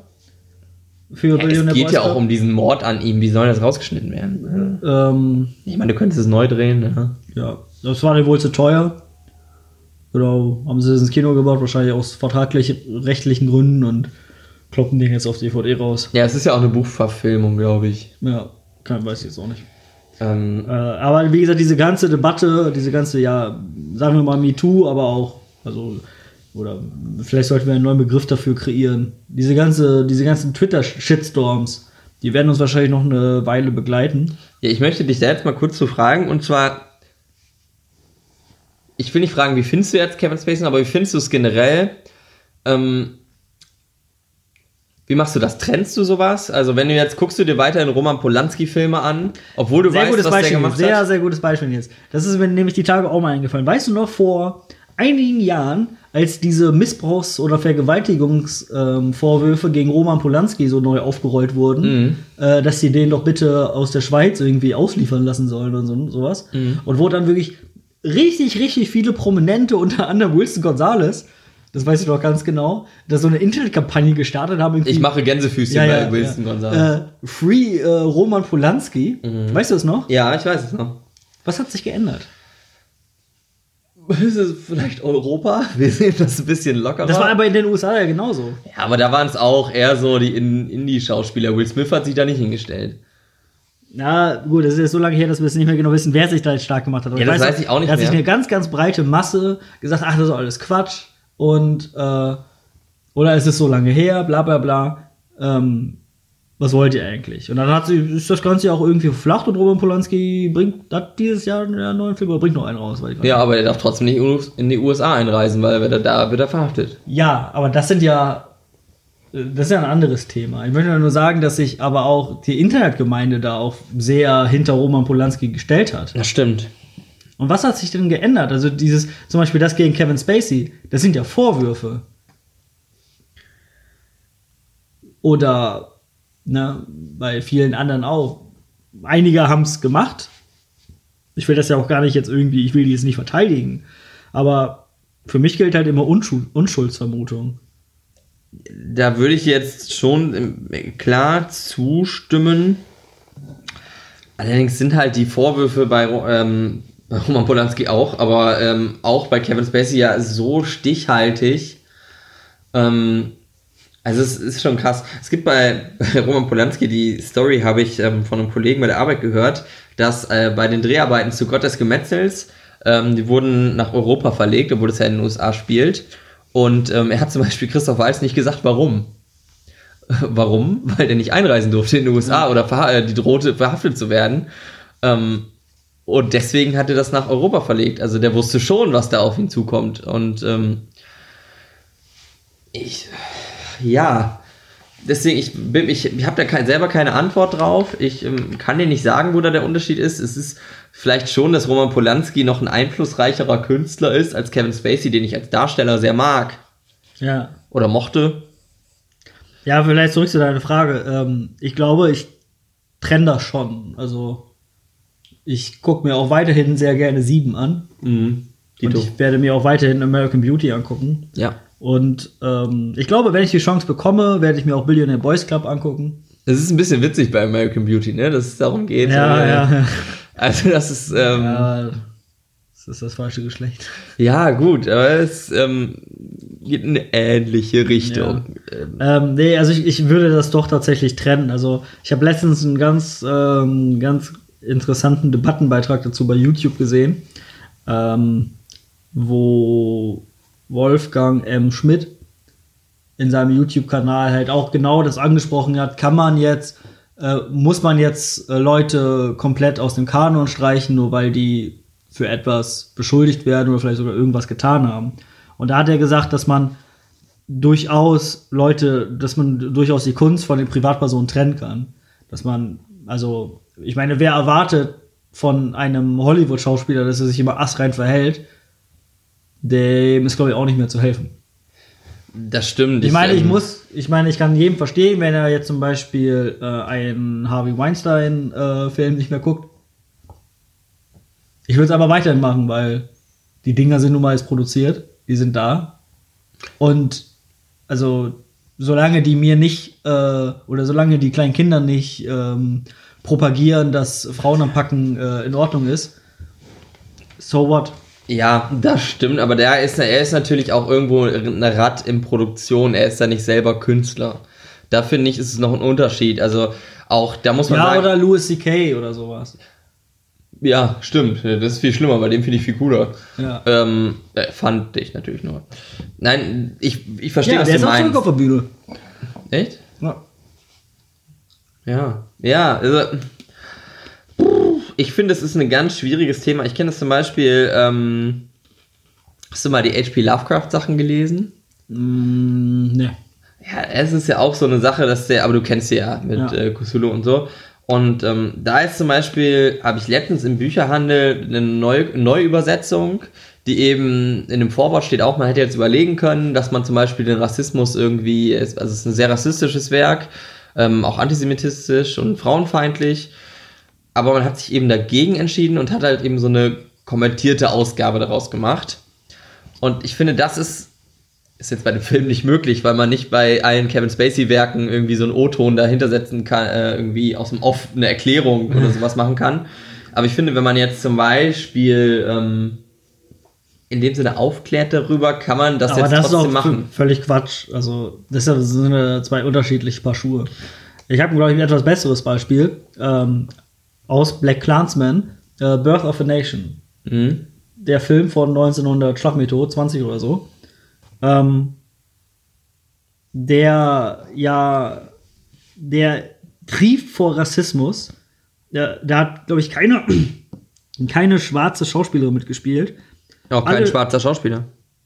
Auch keine schwarzen Schauspieler. Ja, Ja. doch, ich glaube, eine, eine Haushälterin war schwarz. Ja, aber also keine schwarzen Männer nicht, keine ja, schwarzen genau. Männer. Und ähm, das waren alles Weiße, die sich schwarz angemalt haben. Die sind da furchtbar äh, stereotyp dargestellt. Ähm, der Ku Klux Klan wird da quasi als die, ähm, als die äh, Retter der, der weißen Rasse dargestellt.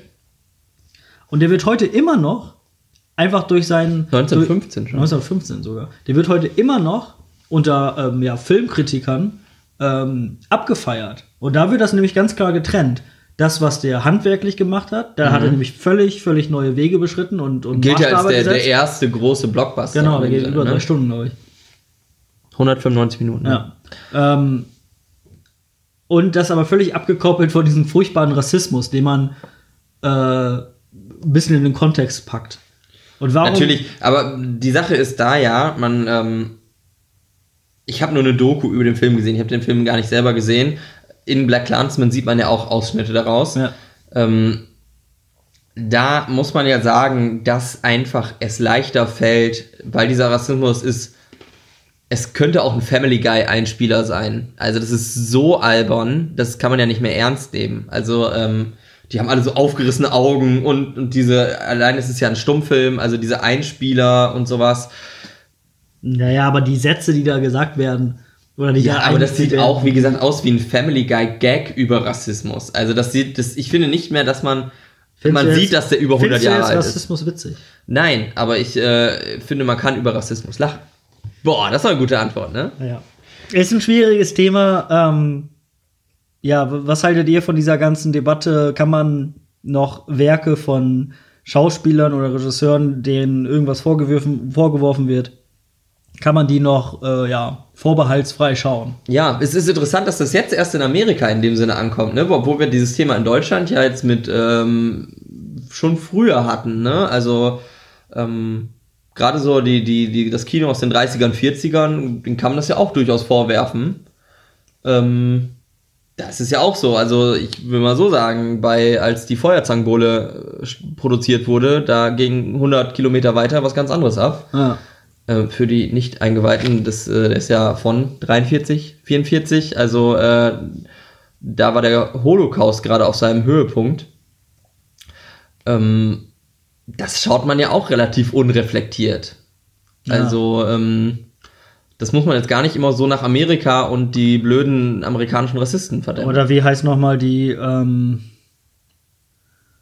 die äh, Leni Riefenstahl, Riefenstahl. Leni, genau. Leni Riefenstahl. Ja gut, aber die Filme guckt man sich ja jetzt so nicht an. Ja, aber die wird ja immer, die wird ja auch Ja, im Kontext klar. gesehen, ne? Und ne, Ja. obwohl sie halt für die Nazis Propaganda Auf jeden Fall. hat.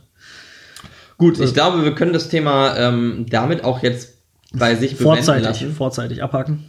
Ja, Mal nein, sehen, was noch kommt. genau. Also, äh, aber schön, dass wir gerade noch mal äh, über Kevin Spacey den den den Zirkelschluss zu Black Clansman und Rassismus in den USA äh, gefunden haben. Gefällt mir sehr gut.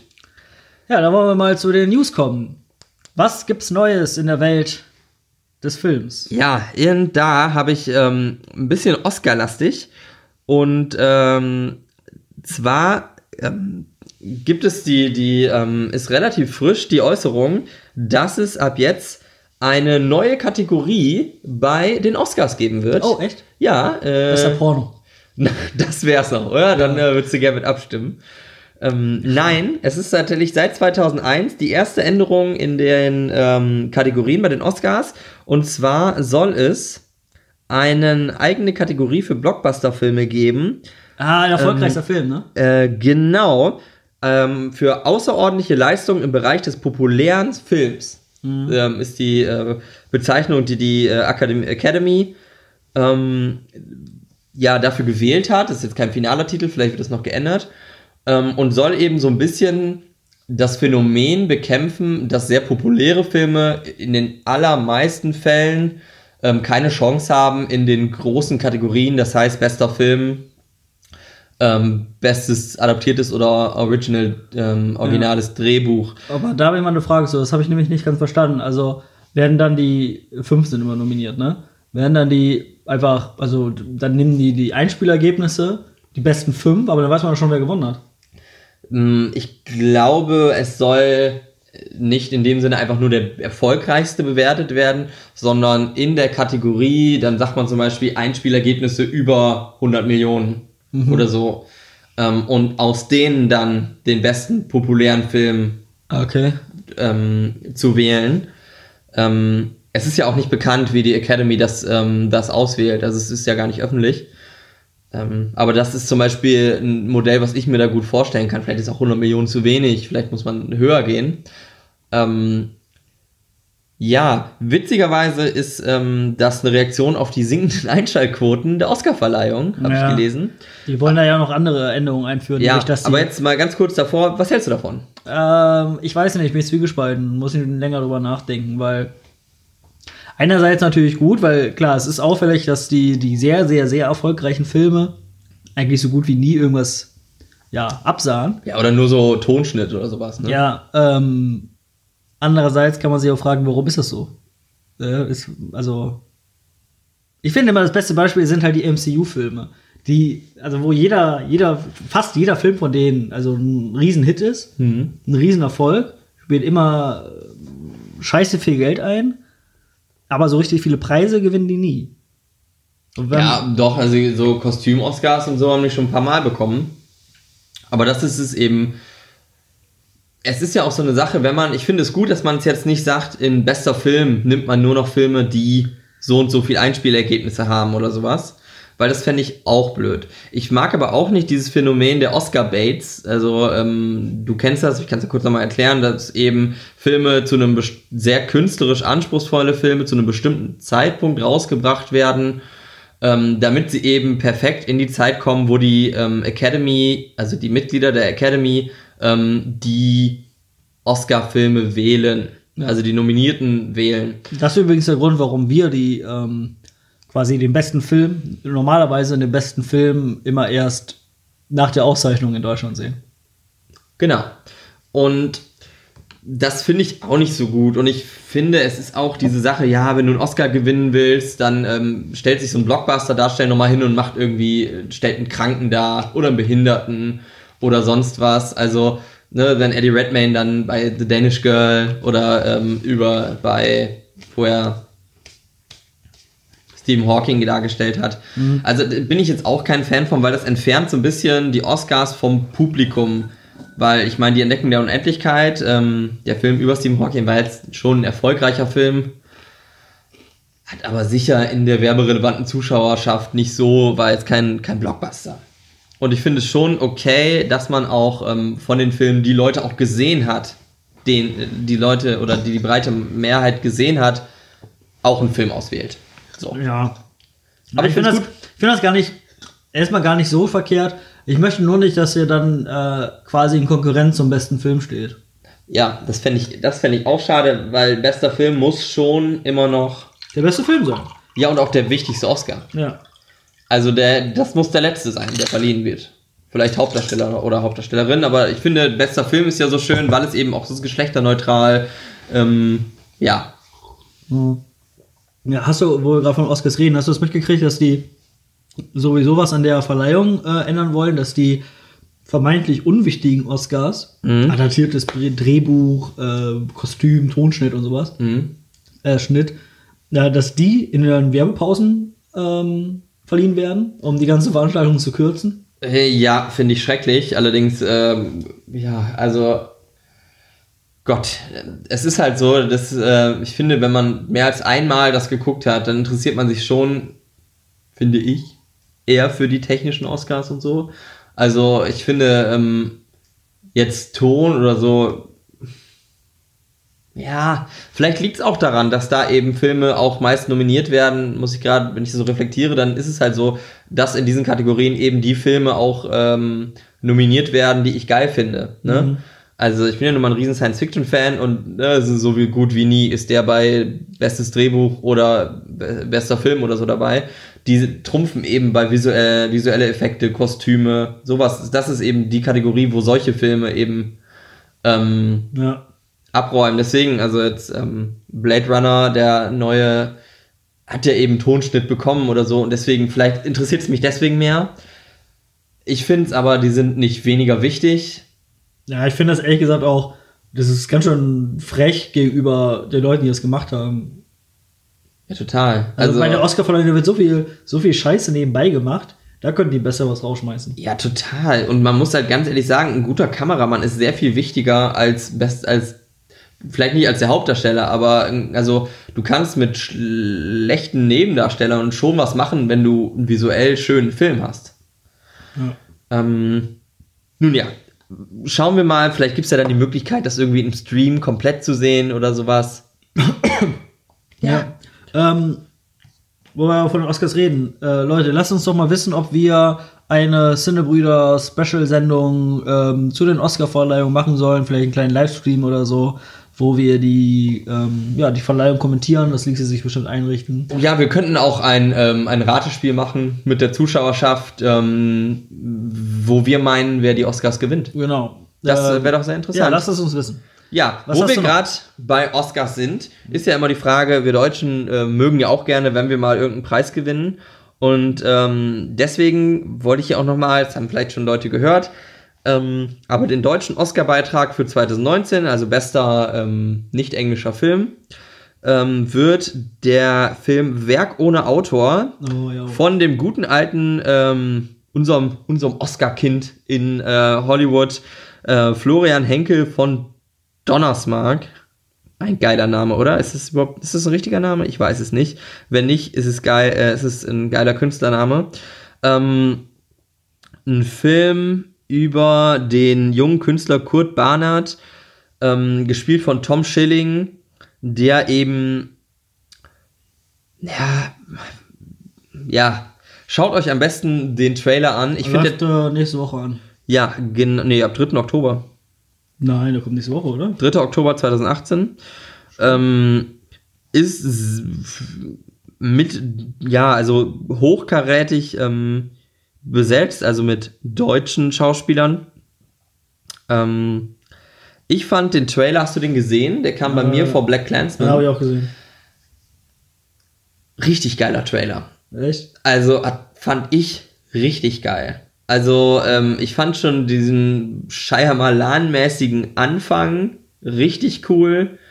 Ähm, hat mich total abgeholt. Ähm, also da, ich werde mir den angucken, wenn er kommt und ich hoffe, dass ähm, ja, dass da was, dass da was bei rumkommt. Also ich fände es geil, wenn der äh, nominiert wird. So richtig glaube ich es nicht. Aber gut. Ist jetzt wieder mit Nazis. Nazis laufen ja immer ganz Nazis gut. geht immer. Ja. Nazis gehen immer in. Ähm, in Hollywood. ich denke, ich äh, tippe jetzt mal. Ich weiß es nicht, aber ich wette. Hat was mit Eugenik und ähm, hier Operation T4 oder so. Ich habe mich dabei gefragt, ist das ein Biopic? Nein. Aber es könnte sein, dass es auf diese Nachkriegskünstler anspielt. Ich äh, kenne mich da jetzt aber auch nicht so gut aus. Ähm, also ich glaube, dieser Professor Seeband, dass der äh, irgendwas mit, ähm, mit Vernichtung, ähm, also irgendwie Ja. Nazi-Experimenten zu tun hat oder sowas. Fand ich also sehr interessant. Habe ich Bock drauf. Ähm, ja, eine Sache, die ich, ähm, die, die scheinbar schon, ähm, du kanntest die News ja schon. Ich war jetzt ja längere Zeit im Urlaub und habe das nicht so verfolgt. Ähm, du Hashtag hast, Travel. hast es auch eben angesprochen, dass Sean Gunn von Disney tatsächlich gefeuert wurde ähm, und nicht mehr Guardians of the Galaxy 3 macht Ja. hat mich ähm, vollkommen kalt erwischt, weil, ähm, wie gesagt, ich habe ja gestern noch den Film gesehen und er endet wirklich mit The Guardians of the Galaxy will return. Aber das steht unter jedem Marvel-Film, oder?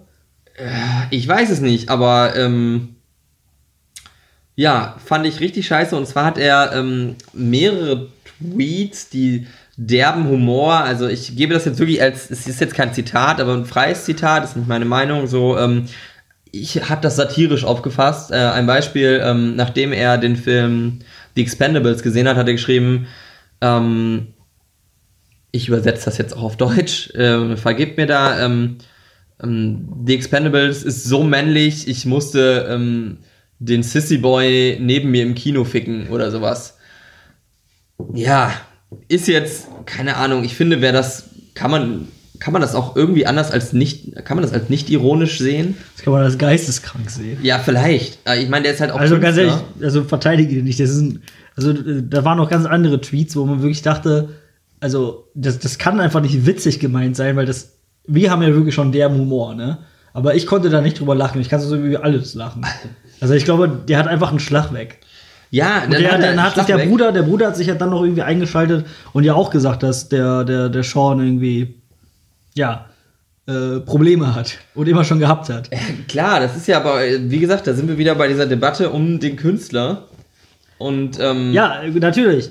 Aber ich wollte nur mal sagen, also verharmlose das mal nicht so. ja, nein, aber da muss Hast man einfach sagen. Sprüche gebracht? Ja, na klar. Ähm, aber man muss da sagen, dass es ja scheinbar, also ausgegangen ist, ist das ja von so einer Trump-Supporter-Seite. Ja, so eine Alt-Right-Bewegung. Ne? Also, ähm, Weil die, weil die, weil Sean Gunn sich immer vehement gegen Trump positioniert hat und gegen ihn quasi. Ja, die. Guardians-Filme sind ja auch sehr, die feiern ja eben sehr dieses Diversity, was ja, ähm, schon irgendwie für, so, für die Trump-Supporterschaft eben vielleicht auch ein Feindbild ist oder so, ne? Ähm, fand ich aber, ja, also mich hat's echt geschockt. Ähm, ich habe gehört, dass man auch das Drehbuch von ihm nicht verwenden wird. Also das wäre ja noch ein Kompromiss, dass man sein Drehbuch verwendet, weil dann wäre es ja wenigstens irgendwo seine Vision von dem dritten Guardians-Film. Ähm, und ich muss ganz ehrlich sagen, ich habe keinen Bock auf einen Guardians-Film, von nicht, der nicht von Sean Gunn ist. Ich finde, das ist sein Ding. Ich ähm, habe da überhaupt keinen Bock drauf. Ich sehe da ehrlich gesagt so eine, so das, was jetzt auch bei Solo probiert ist. Man hat so ein, man, man hat so ein Enfant terrible. Das sägt man bei Disney ab aus äh, fadenscheinigen Gründen und setzt dann wahrscheinlich irgendwie so ein, so ein Fließbandregisseur, der äh, Sakrileg gemacht hat oder so ein Scheiß. Ähm, ja, habe ich keinen Bock drauf. Finde ich schade. Also Guardians Volume 3. Ja, die Frage ist natürlich, wie es da weitergeht, weil einige Schauspieler, unter anderem ja äh, The Rock, nee, Quatsch, äh, Batista, Dave Bautista. ähm, äh, ja, jetzt gesagt haben, dass die, wenn er es nicht macht, dann macht er auch nicht mehr weiter. Ja, finde ich total gut. Also ich weiß halt auch nicht, wie, wie vertraglich die anderen da gebunden sind. Äh, mein Dave Bautista ist, Chris Pratt ist auch reich genug, dass er es nicht macht, aber der steht noch an einem Punkt in seiner Karriere, wo er sich das, wo er eben nicht sagen kann, ich scheiße aus MCU. Ja, aber ich weiß nicht, ob äh, Disney sich mit Batista anlegen sollte. Also macht er eine Batista-Bombe und dann. Also ich würde es nicht machen, ganz ehrlich. Also ich, ich, kann mir, auch- ich kann mir auch ehrlich gesagt mir nicht vorstellen, wie so ein Disney-Intern, weißt du, die sind ja alle nur so 1,50 mit Brille, ähm, ob der Batista das gesagt hat. Ich hätte ihm das nicht gesagt. Ich auch nicht. Die haben wahrscheinlich so Praktikanten vorgeschickt und der ist jetzt, naja, zusammengeklappt. Ähm, Naja, ja. mal sehen, wie es dann weitergeht. Ähm, Vielleicht einigen die sich ja noch. Es wäre ja toll. Er, er entschuldigt sich öffentlich. Ähm, ja, schauen, ich halte zu dir. Ich mache dieses Kurs und Hochzeichen. ähm, ja, mir bist du eigentlich relativ egal. Was hast du noch auf, auf dem Zettel? Äh, News-technisch war es das bei Ja, mir. da war's schon. Ja. Ja, gut. War ja spannend. Ähm, dann zum Schluss, wie immer. Ich, mir fällt gerade ein, wir wollten noch jede Sendung unter ein Motto stellen. Ja. Das Motto war Rassismus diesmal. Christoph, das ist ein wichtiges Thema. Ich dachte, nichts ist unmöglich. Nichts ist unmöglich. Aber ich mache jeden Tag nichts. Das stimmt. Es ist, äh, so nennen wir die Episode, wenn du möchtest, okay? Ja, sehr gerne. Gut. Äh, ja, auf jeden Fall, dann äh, gucken wir doch einfach mal auf den kommenden Kinomontag oder Filmmonat. Ähm, nee, bevor wir das machen, noch ein Thema. Ähm, in, es gibt ja seit längerer Zeit den Kampf zwischen ähm, dem traditionellen Kino und den großen Streaming-Diensten. Ich spreche über Netflix oder auch Amazon. Äh, ja, es gibt da eine neue Entwicklung. Zwar startet, startet ja noch das Cannes Film Festival. Und äh, dort dürfen keine Netflix-Filme mehr laufen, weil mh, die Franzosen gesagt haben, äh, alle Wettbewerbsfilme müssen, äh, dürfen dann erst in drei Jahren, nee, oder müssen drei Jahre, nee, dürfen, nee, wie war das denn? Die müssen erst wieder, äh, ach, wie war das denn? Die, die müssen vorher im Kino gelaufen sein. Mhm. Ähm, oder müssen danach im Kino laufen und dürfen danach, genau drei Jahre, und danach dürfen die erst auf Streaming-Plattformen ähm, gehievt werden. Und hat Netflix einfach gesagt, nö, da machen wir nicht mit. Und jetzt gibt es dieses Jahr keinen äh, Film von Netflix auf der, oh, in Cannes zu sehen. Äh, was hältst du davon? Ähm, ja, ich, ähm, man kennt diese Einstellung von Netflix ja immer schon ähm, relativ.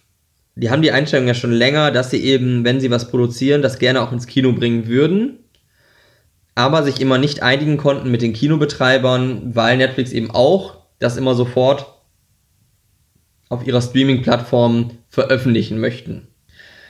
Das kann ich natürlich verstehen, aber ich kann auch die Kinobetreiber verstehen, die natürlich sagen, "Hm, ja, dann äh, guckt das ja keiner, ähm, niemand ist dann bereit, das, ja, dafür diesen Mehrpreis in Kauf zu nehmen und so, das, das verstehe ich schon. Ich glaube es bei manchen Sachen eben nicht, weil man geht ja nicht nur ins Kino. Ich meine, 2001 hätte ich mir auch zu Hause angucken können, in, auf einer DVD oder so. Ich bin ja trotzdem ins Kino gegangen. Ähm, ja, ich finde, dass man sich da nicht so verschließen sollte. Ich glaube nicht, dass es für Cannes gut ist und ich wette, in den zwei Jahren ist die große Netflix-Versöhnung, weil die irgendwie eine fadenscheinige Entschuldigung oder eine fadenscheinige, dann sagen, das kommt erst in acht Wochen ins Kino oder in, zu Netflix oder sowas. Mein Gott, ich finde, es sollte immer um den Film gehen, nicht um die Art, wie es, äh, wie die Distribution erfolgt. Das ist ja meine Einstellung zu. Ich bin aber auch sehr froh, wenn Sachen schnell bei Netflix laufen, muss ich sagen. Ja, also aktuell gibt es ja diese 90-Tage-Zeit. Also 90 Tage erst danach, also wenn die Filme dann aus dem Kino genommen wurden, 90 Tage nach dürfen die dann erst ähm, ja, on demand verfügbar sein. Da man, ist man aktuell in Verhandlungen, das auf 30 Tage zu kürzen. Da nimmt man dann irgendwie Premium Video on Demand, äh, soll dann aber auch irgendwie 50 Dollar kosten. Ähm, Ja, das habe ich auch gehört. Also generell, ich bin ja, äh, wir sind ja Szene-Brüder, dementsprechend sind wir, würde ich mal sagen, wir sind beide große Filmfans. Ähm, ich habe manch, ich habe das nicht so. Also ich habe auch einen großen Fernseher und ich habe auch eine, aber ähm, also es ist nicht so, dass ich jetzt zu Hause nicht Filme gut gucken könnte. Aber ähm, ich finde, man sollte schon ins, wenn man Filme mag, sollte man ins Kino gehen. Mhm. Einfach aus dem Grund, weil es eben ja sich nicht so einfach ähm, vergleichen lässt wie ähm, jetzt mit anderen Sachen.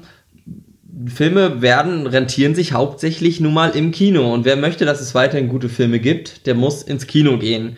Oder wenn man jetzt zum Beispiel bei Videospielen das sieht, die sind ja vom Produktionsaufwand ähnlich teuer, die kosten aber auch 70 Euro, wenn du dir die kaufst. Ja. Ähm, also ich weiß nicht, ob das wirklich die Sache ist. Ich glaube, ohne Kinoveröffentlichungen wirst du einen 200 Millionen Dollar Film nicht mehr für 12 Euro für eine Blu-ray bekommen. Da muss man sich einfach drauf einstellen. Und ich möchte, dass es weiterhin Filme gibt. Ich möchte auch, dass es teure Filme gibt. Ja, deswegen möchte ich, dass Leute ins Kino gehen.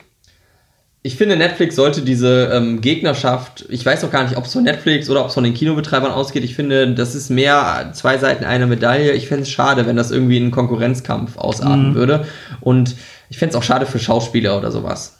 Ja, also was du gerade meintest, wegen, ja, man kann auch Filme sehr gut zu Hause genießen. Da äh, möchte ich einen Film jetzt mal noch gerade reinwerfen, den ich jetzt auch vor kurzem gesehen habe.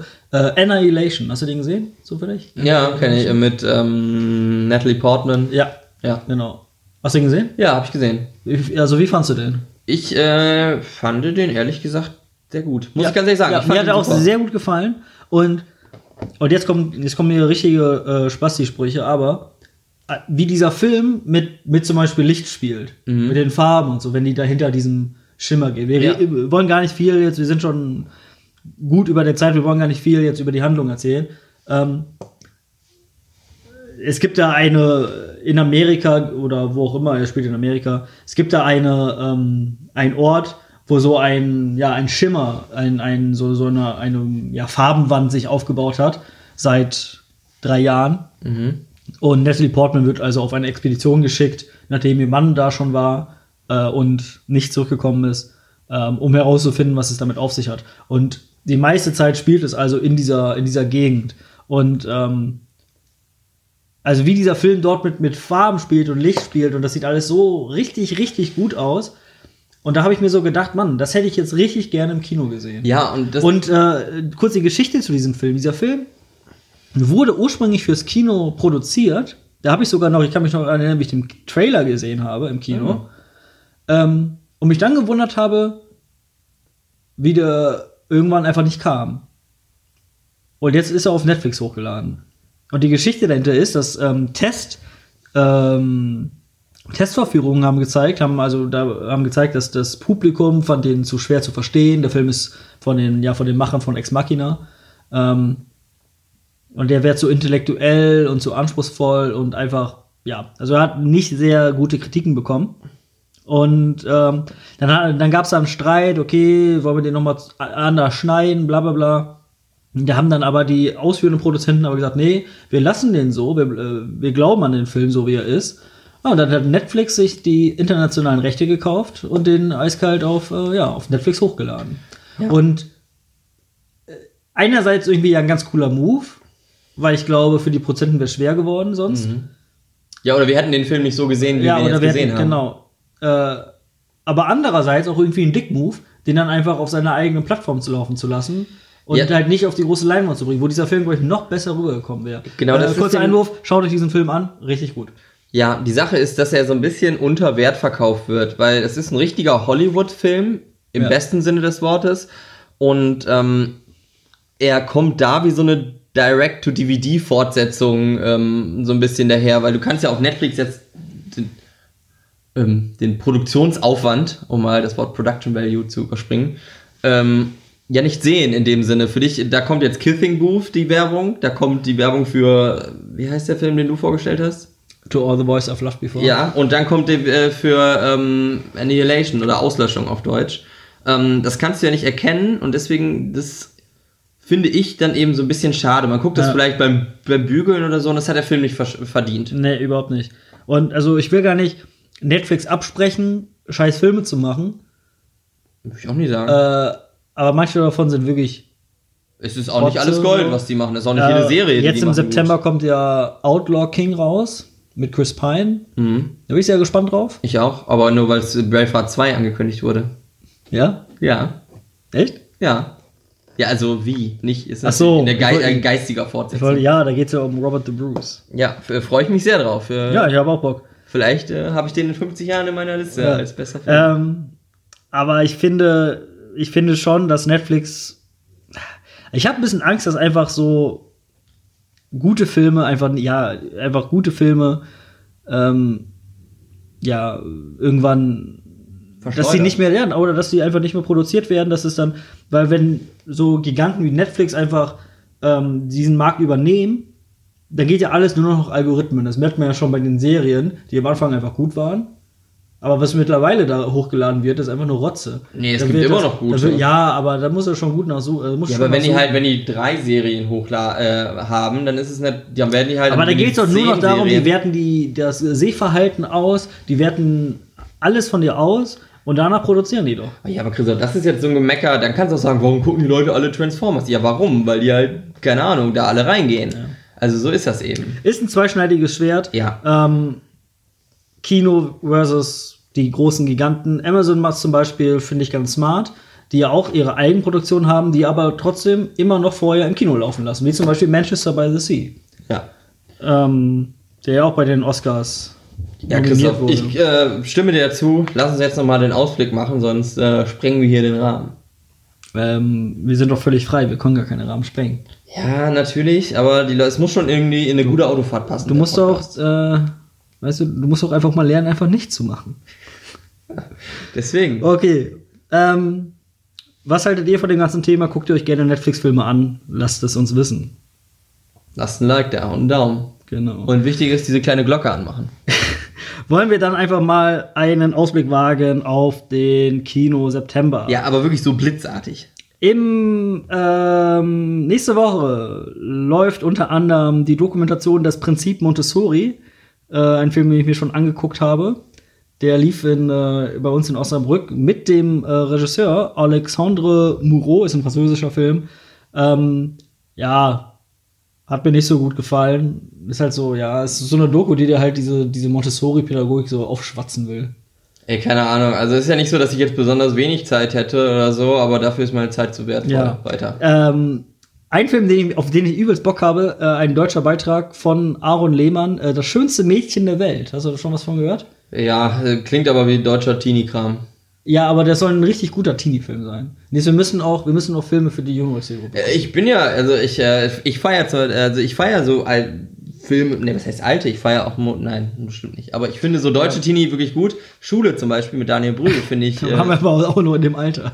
ja, okay, das stimmt, aber ich finde den immer noch gut. Ähm, Ja. ja, werde ich mir anschauen. Ja, das schönste Mädchen der Welt. Der Trailer fand, fand ich wirklich gut und ich habe äh, von der äh, Presseverführung, ähm, also von der Weltpremiere, wo wir nicht eingeladen waren, Ja, äh, von welchem Studio ist der? äh, Tobis. Oh, Tobis, da müsst ihr aber nochmal nachholen, ne? Aber wir sind nicht nachtragen, kein Problem. Ja, ich kack euch nur vor die Tür. Ähm, so wie dieser eine Typ auf der Gamescom ist das mitgekriegt. Der, der war einer, der hat irgendwie eine Tüte geschissen und die vom Fortnite-Stand abgelegt. Ein Held. Ein Held. ja, der schönste Mädchen der Welt, ja. Nächste Woche. Ähm, ja, und dann kommen irgendwie, kommen nicht so viele Sachen. Vielleicht das, was noch interessant ist, äh, The Nun, ein Horrorfilm, der, glaube ich, in diese ganze Conjuring, ähm, Geschichte eingebettet wird. In Conjuring 2 taucht, glaube ich, diese, dieses Non-Bild ja auch auf. Ähm, Ja, dieser Dämon ist Genau, irgendwie genau. in Form einer Nonne. Und ähm, ja, dieser Dämon kriegt jetzt wohl seinen eigenen Film. Eine Origin Story, oder? Eine Origin Story, ja. Dann kommt hier eine Dokumentation über Palmyra.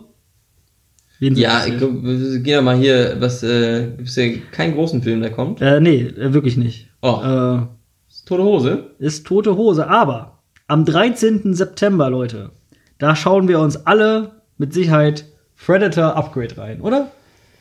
Nein. Ich hab da übelst Bock drauf. Also ich fand allein die, äh, ich habe es nur in so einer Kinozeitschrift gelesen und fand es voll bescheuert. Irgendwie Predators kommen wieder, haben sich dadurch, dass sie eine Alienrasse irgendwie übernommen haben, jetzt abgegradet mit neuem Stuff. Und wieder mal, oh Wunder, eine raubeinige Truppe von Männern muss sich denen entgegenstellen. Richtig?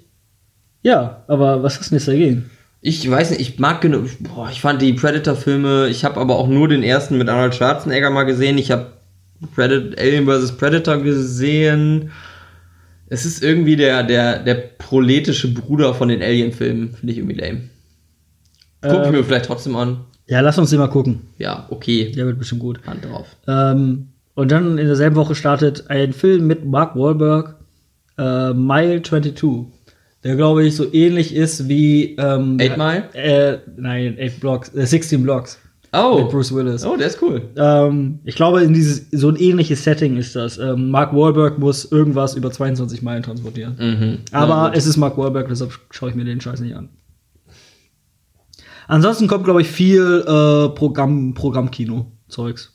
Alles klar. Ähm, in der Woche des 20. September ähm, kommt tatsächlich nichts viel. Da kommt eine Dokumentation, das heißt das Dorf der Vergesslichen. Ähm, ein neuer Till Schweiger-Film, Klassentreffen 1.0.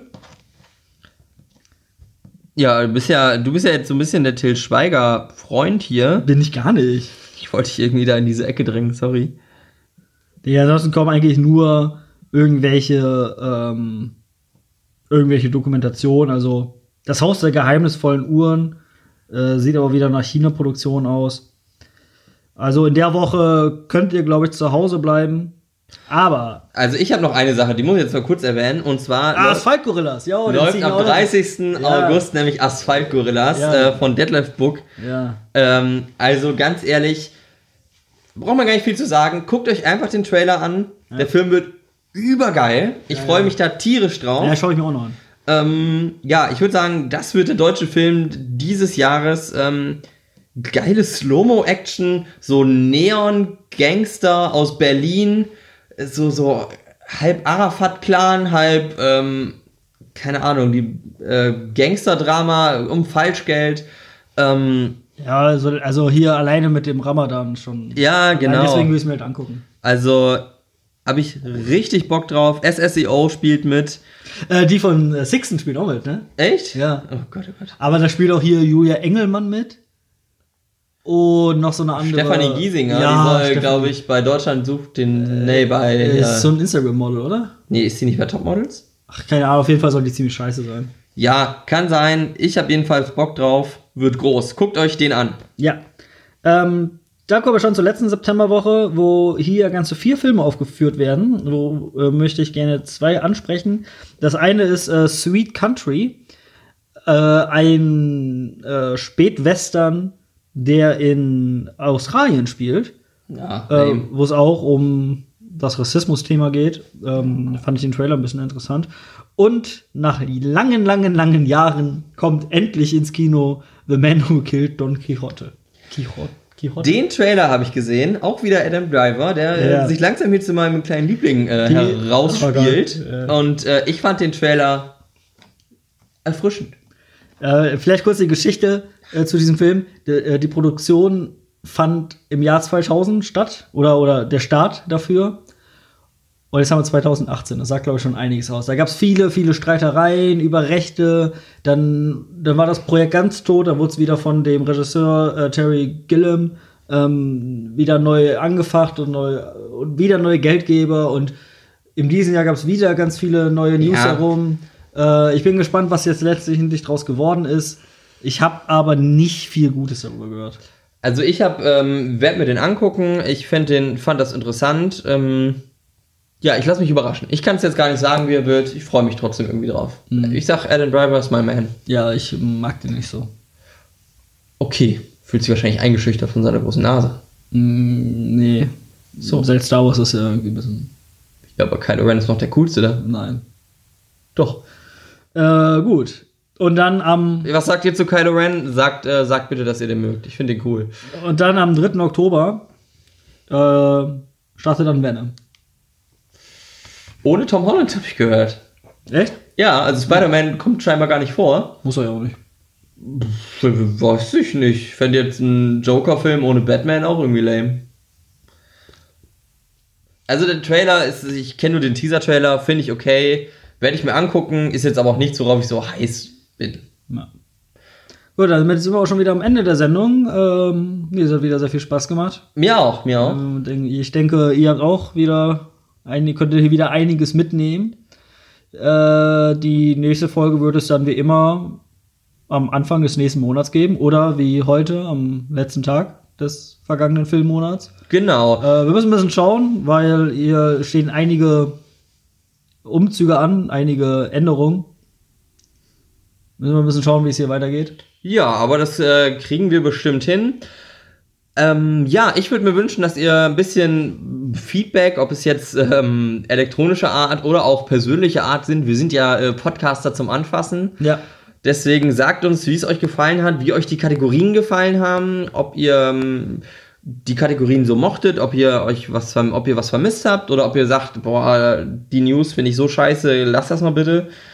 Ähm, ja, sagt, wie euch die Länge gefallen hat, das würde mich sehr interessieren. Und ähm, ja, hört rein, empfehlt uns weiter.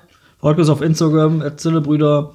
Ähm, abonniert uns bei Soundcloud oder YouTube. Ja. Oder auch besten auf beiden. Und äh, bis dahin, geht ins Kino, guckt euch weiter Filme an. Und ich würde sagen, wir gehen jetzt, lass mal noch einen saufen, Alter, oder? Aber hallo. moin, moin. Moin, moin. Macht's gut, tschüss. Ciao.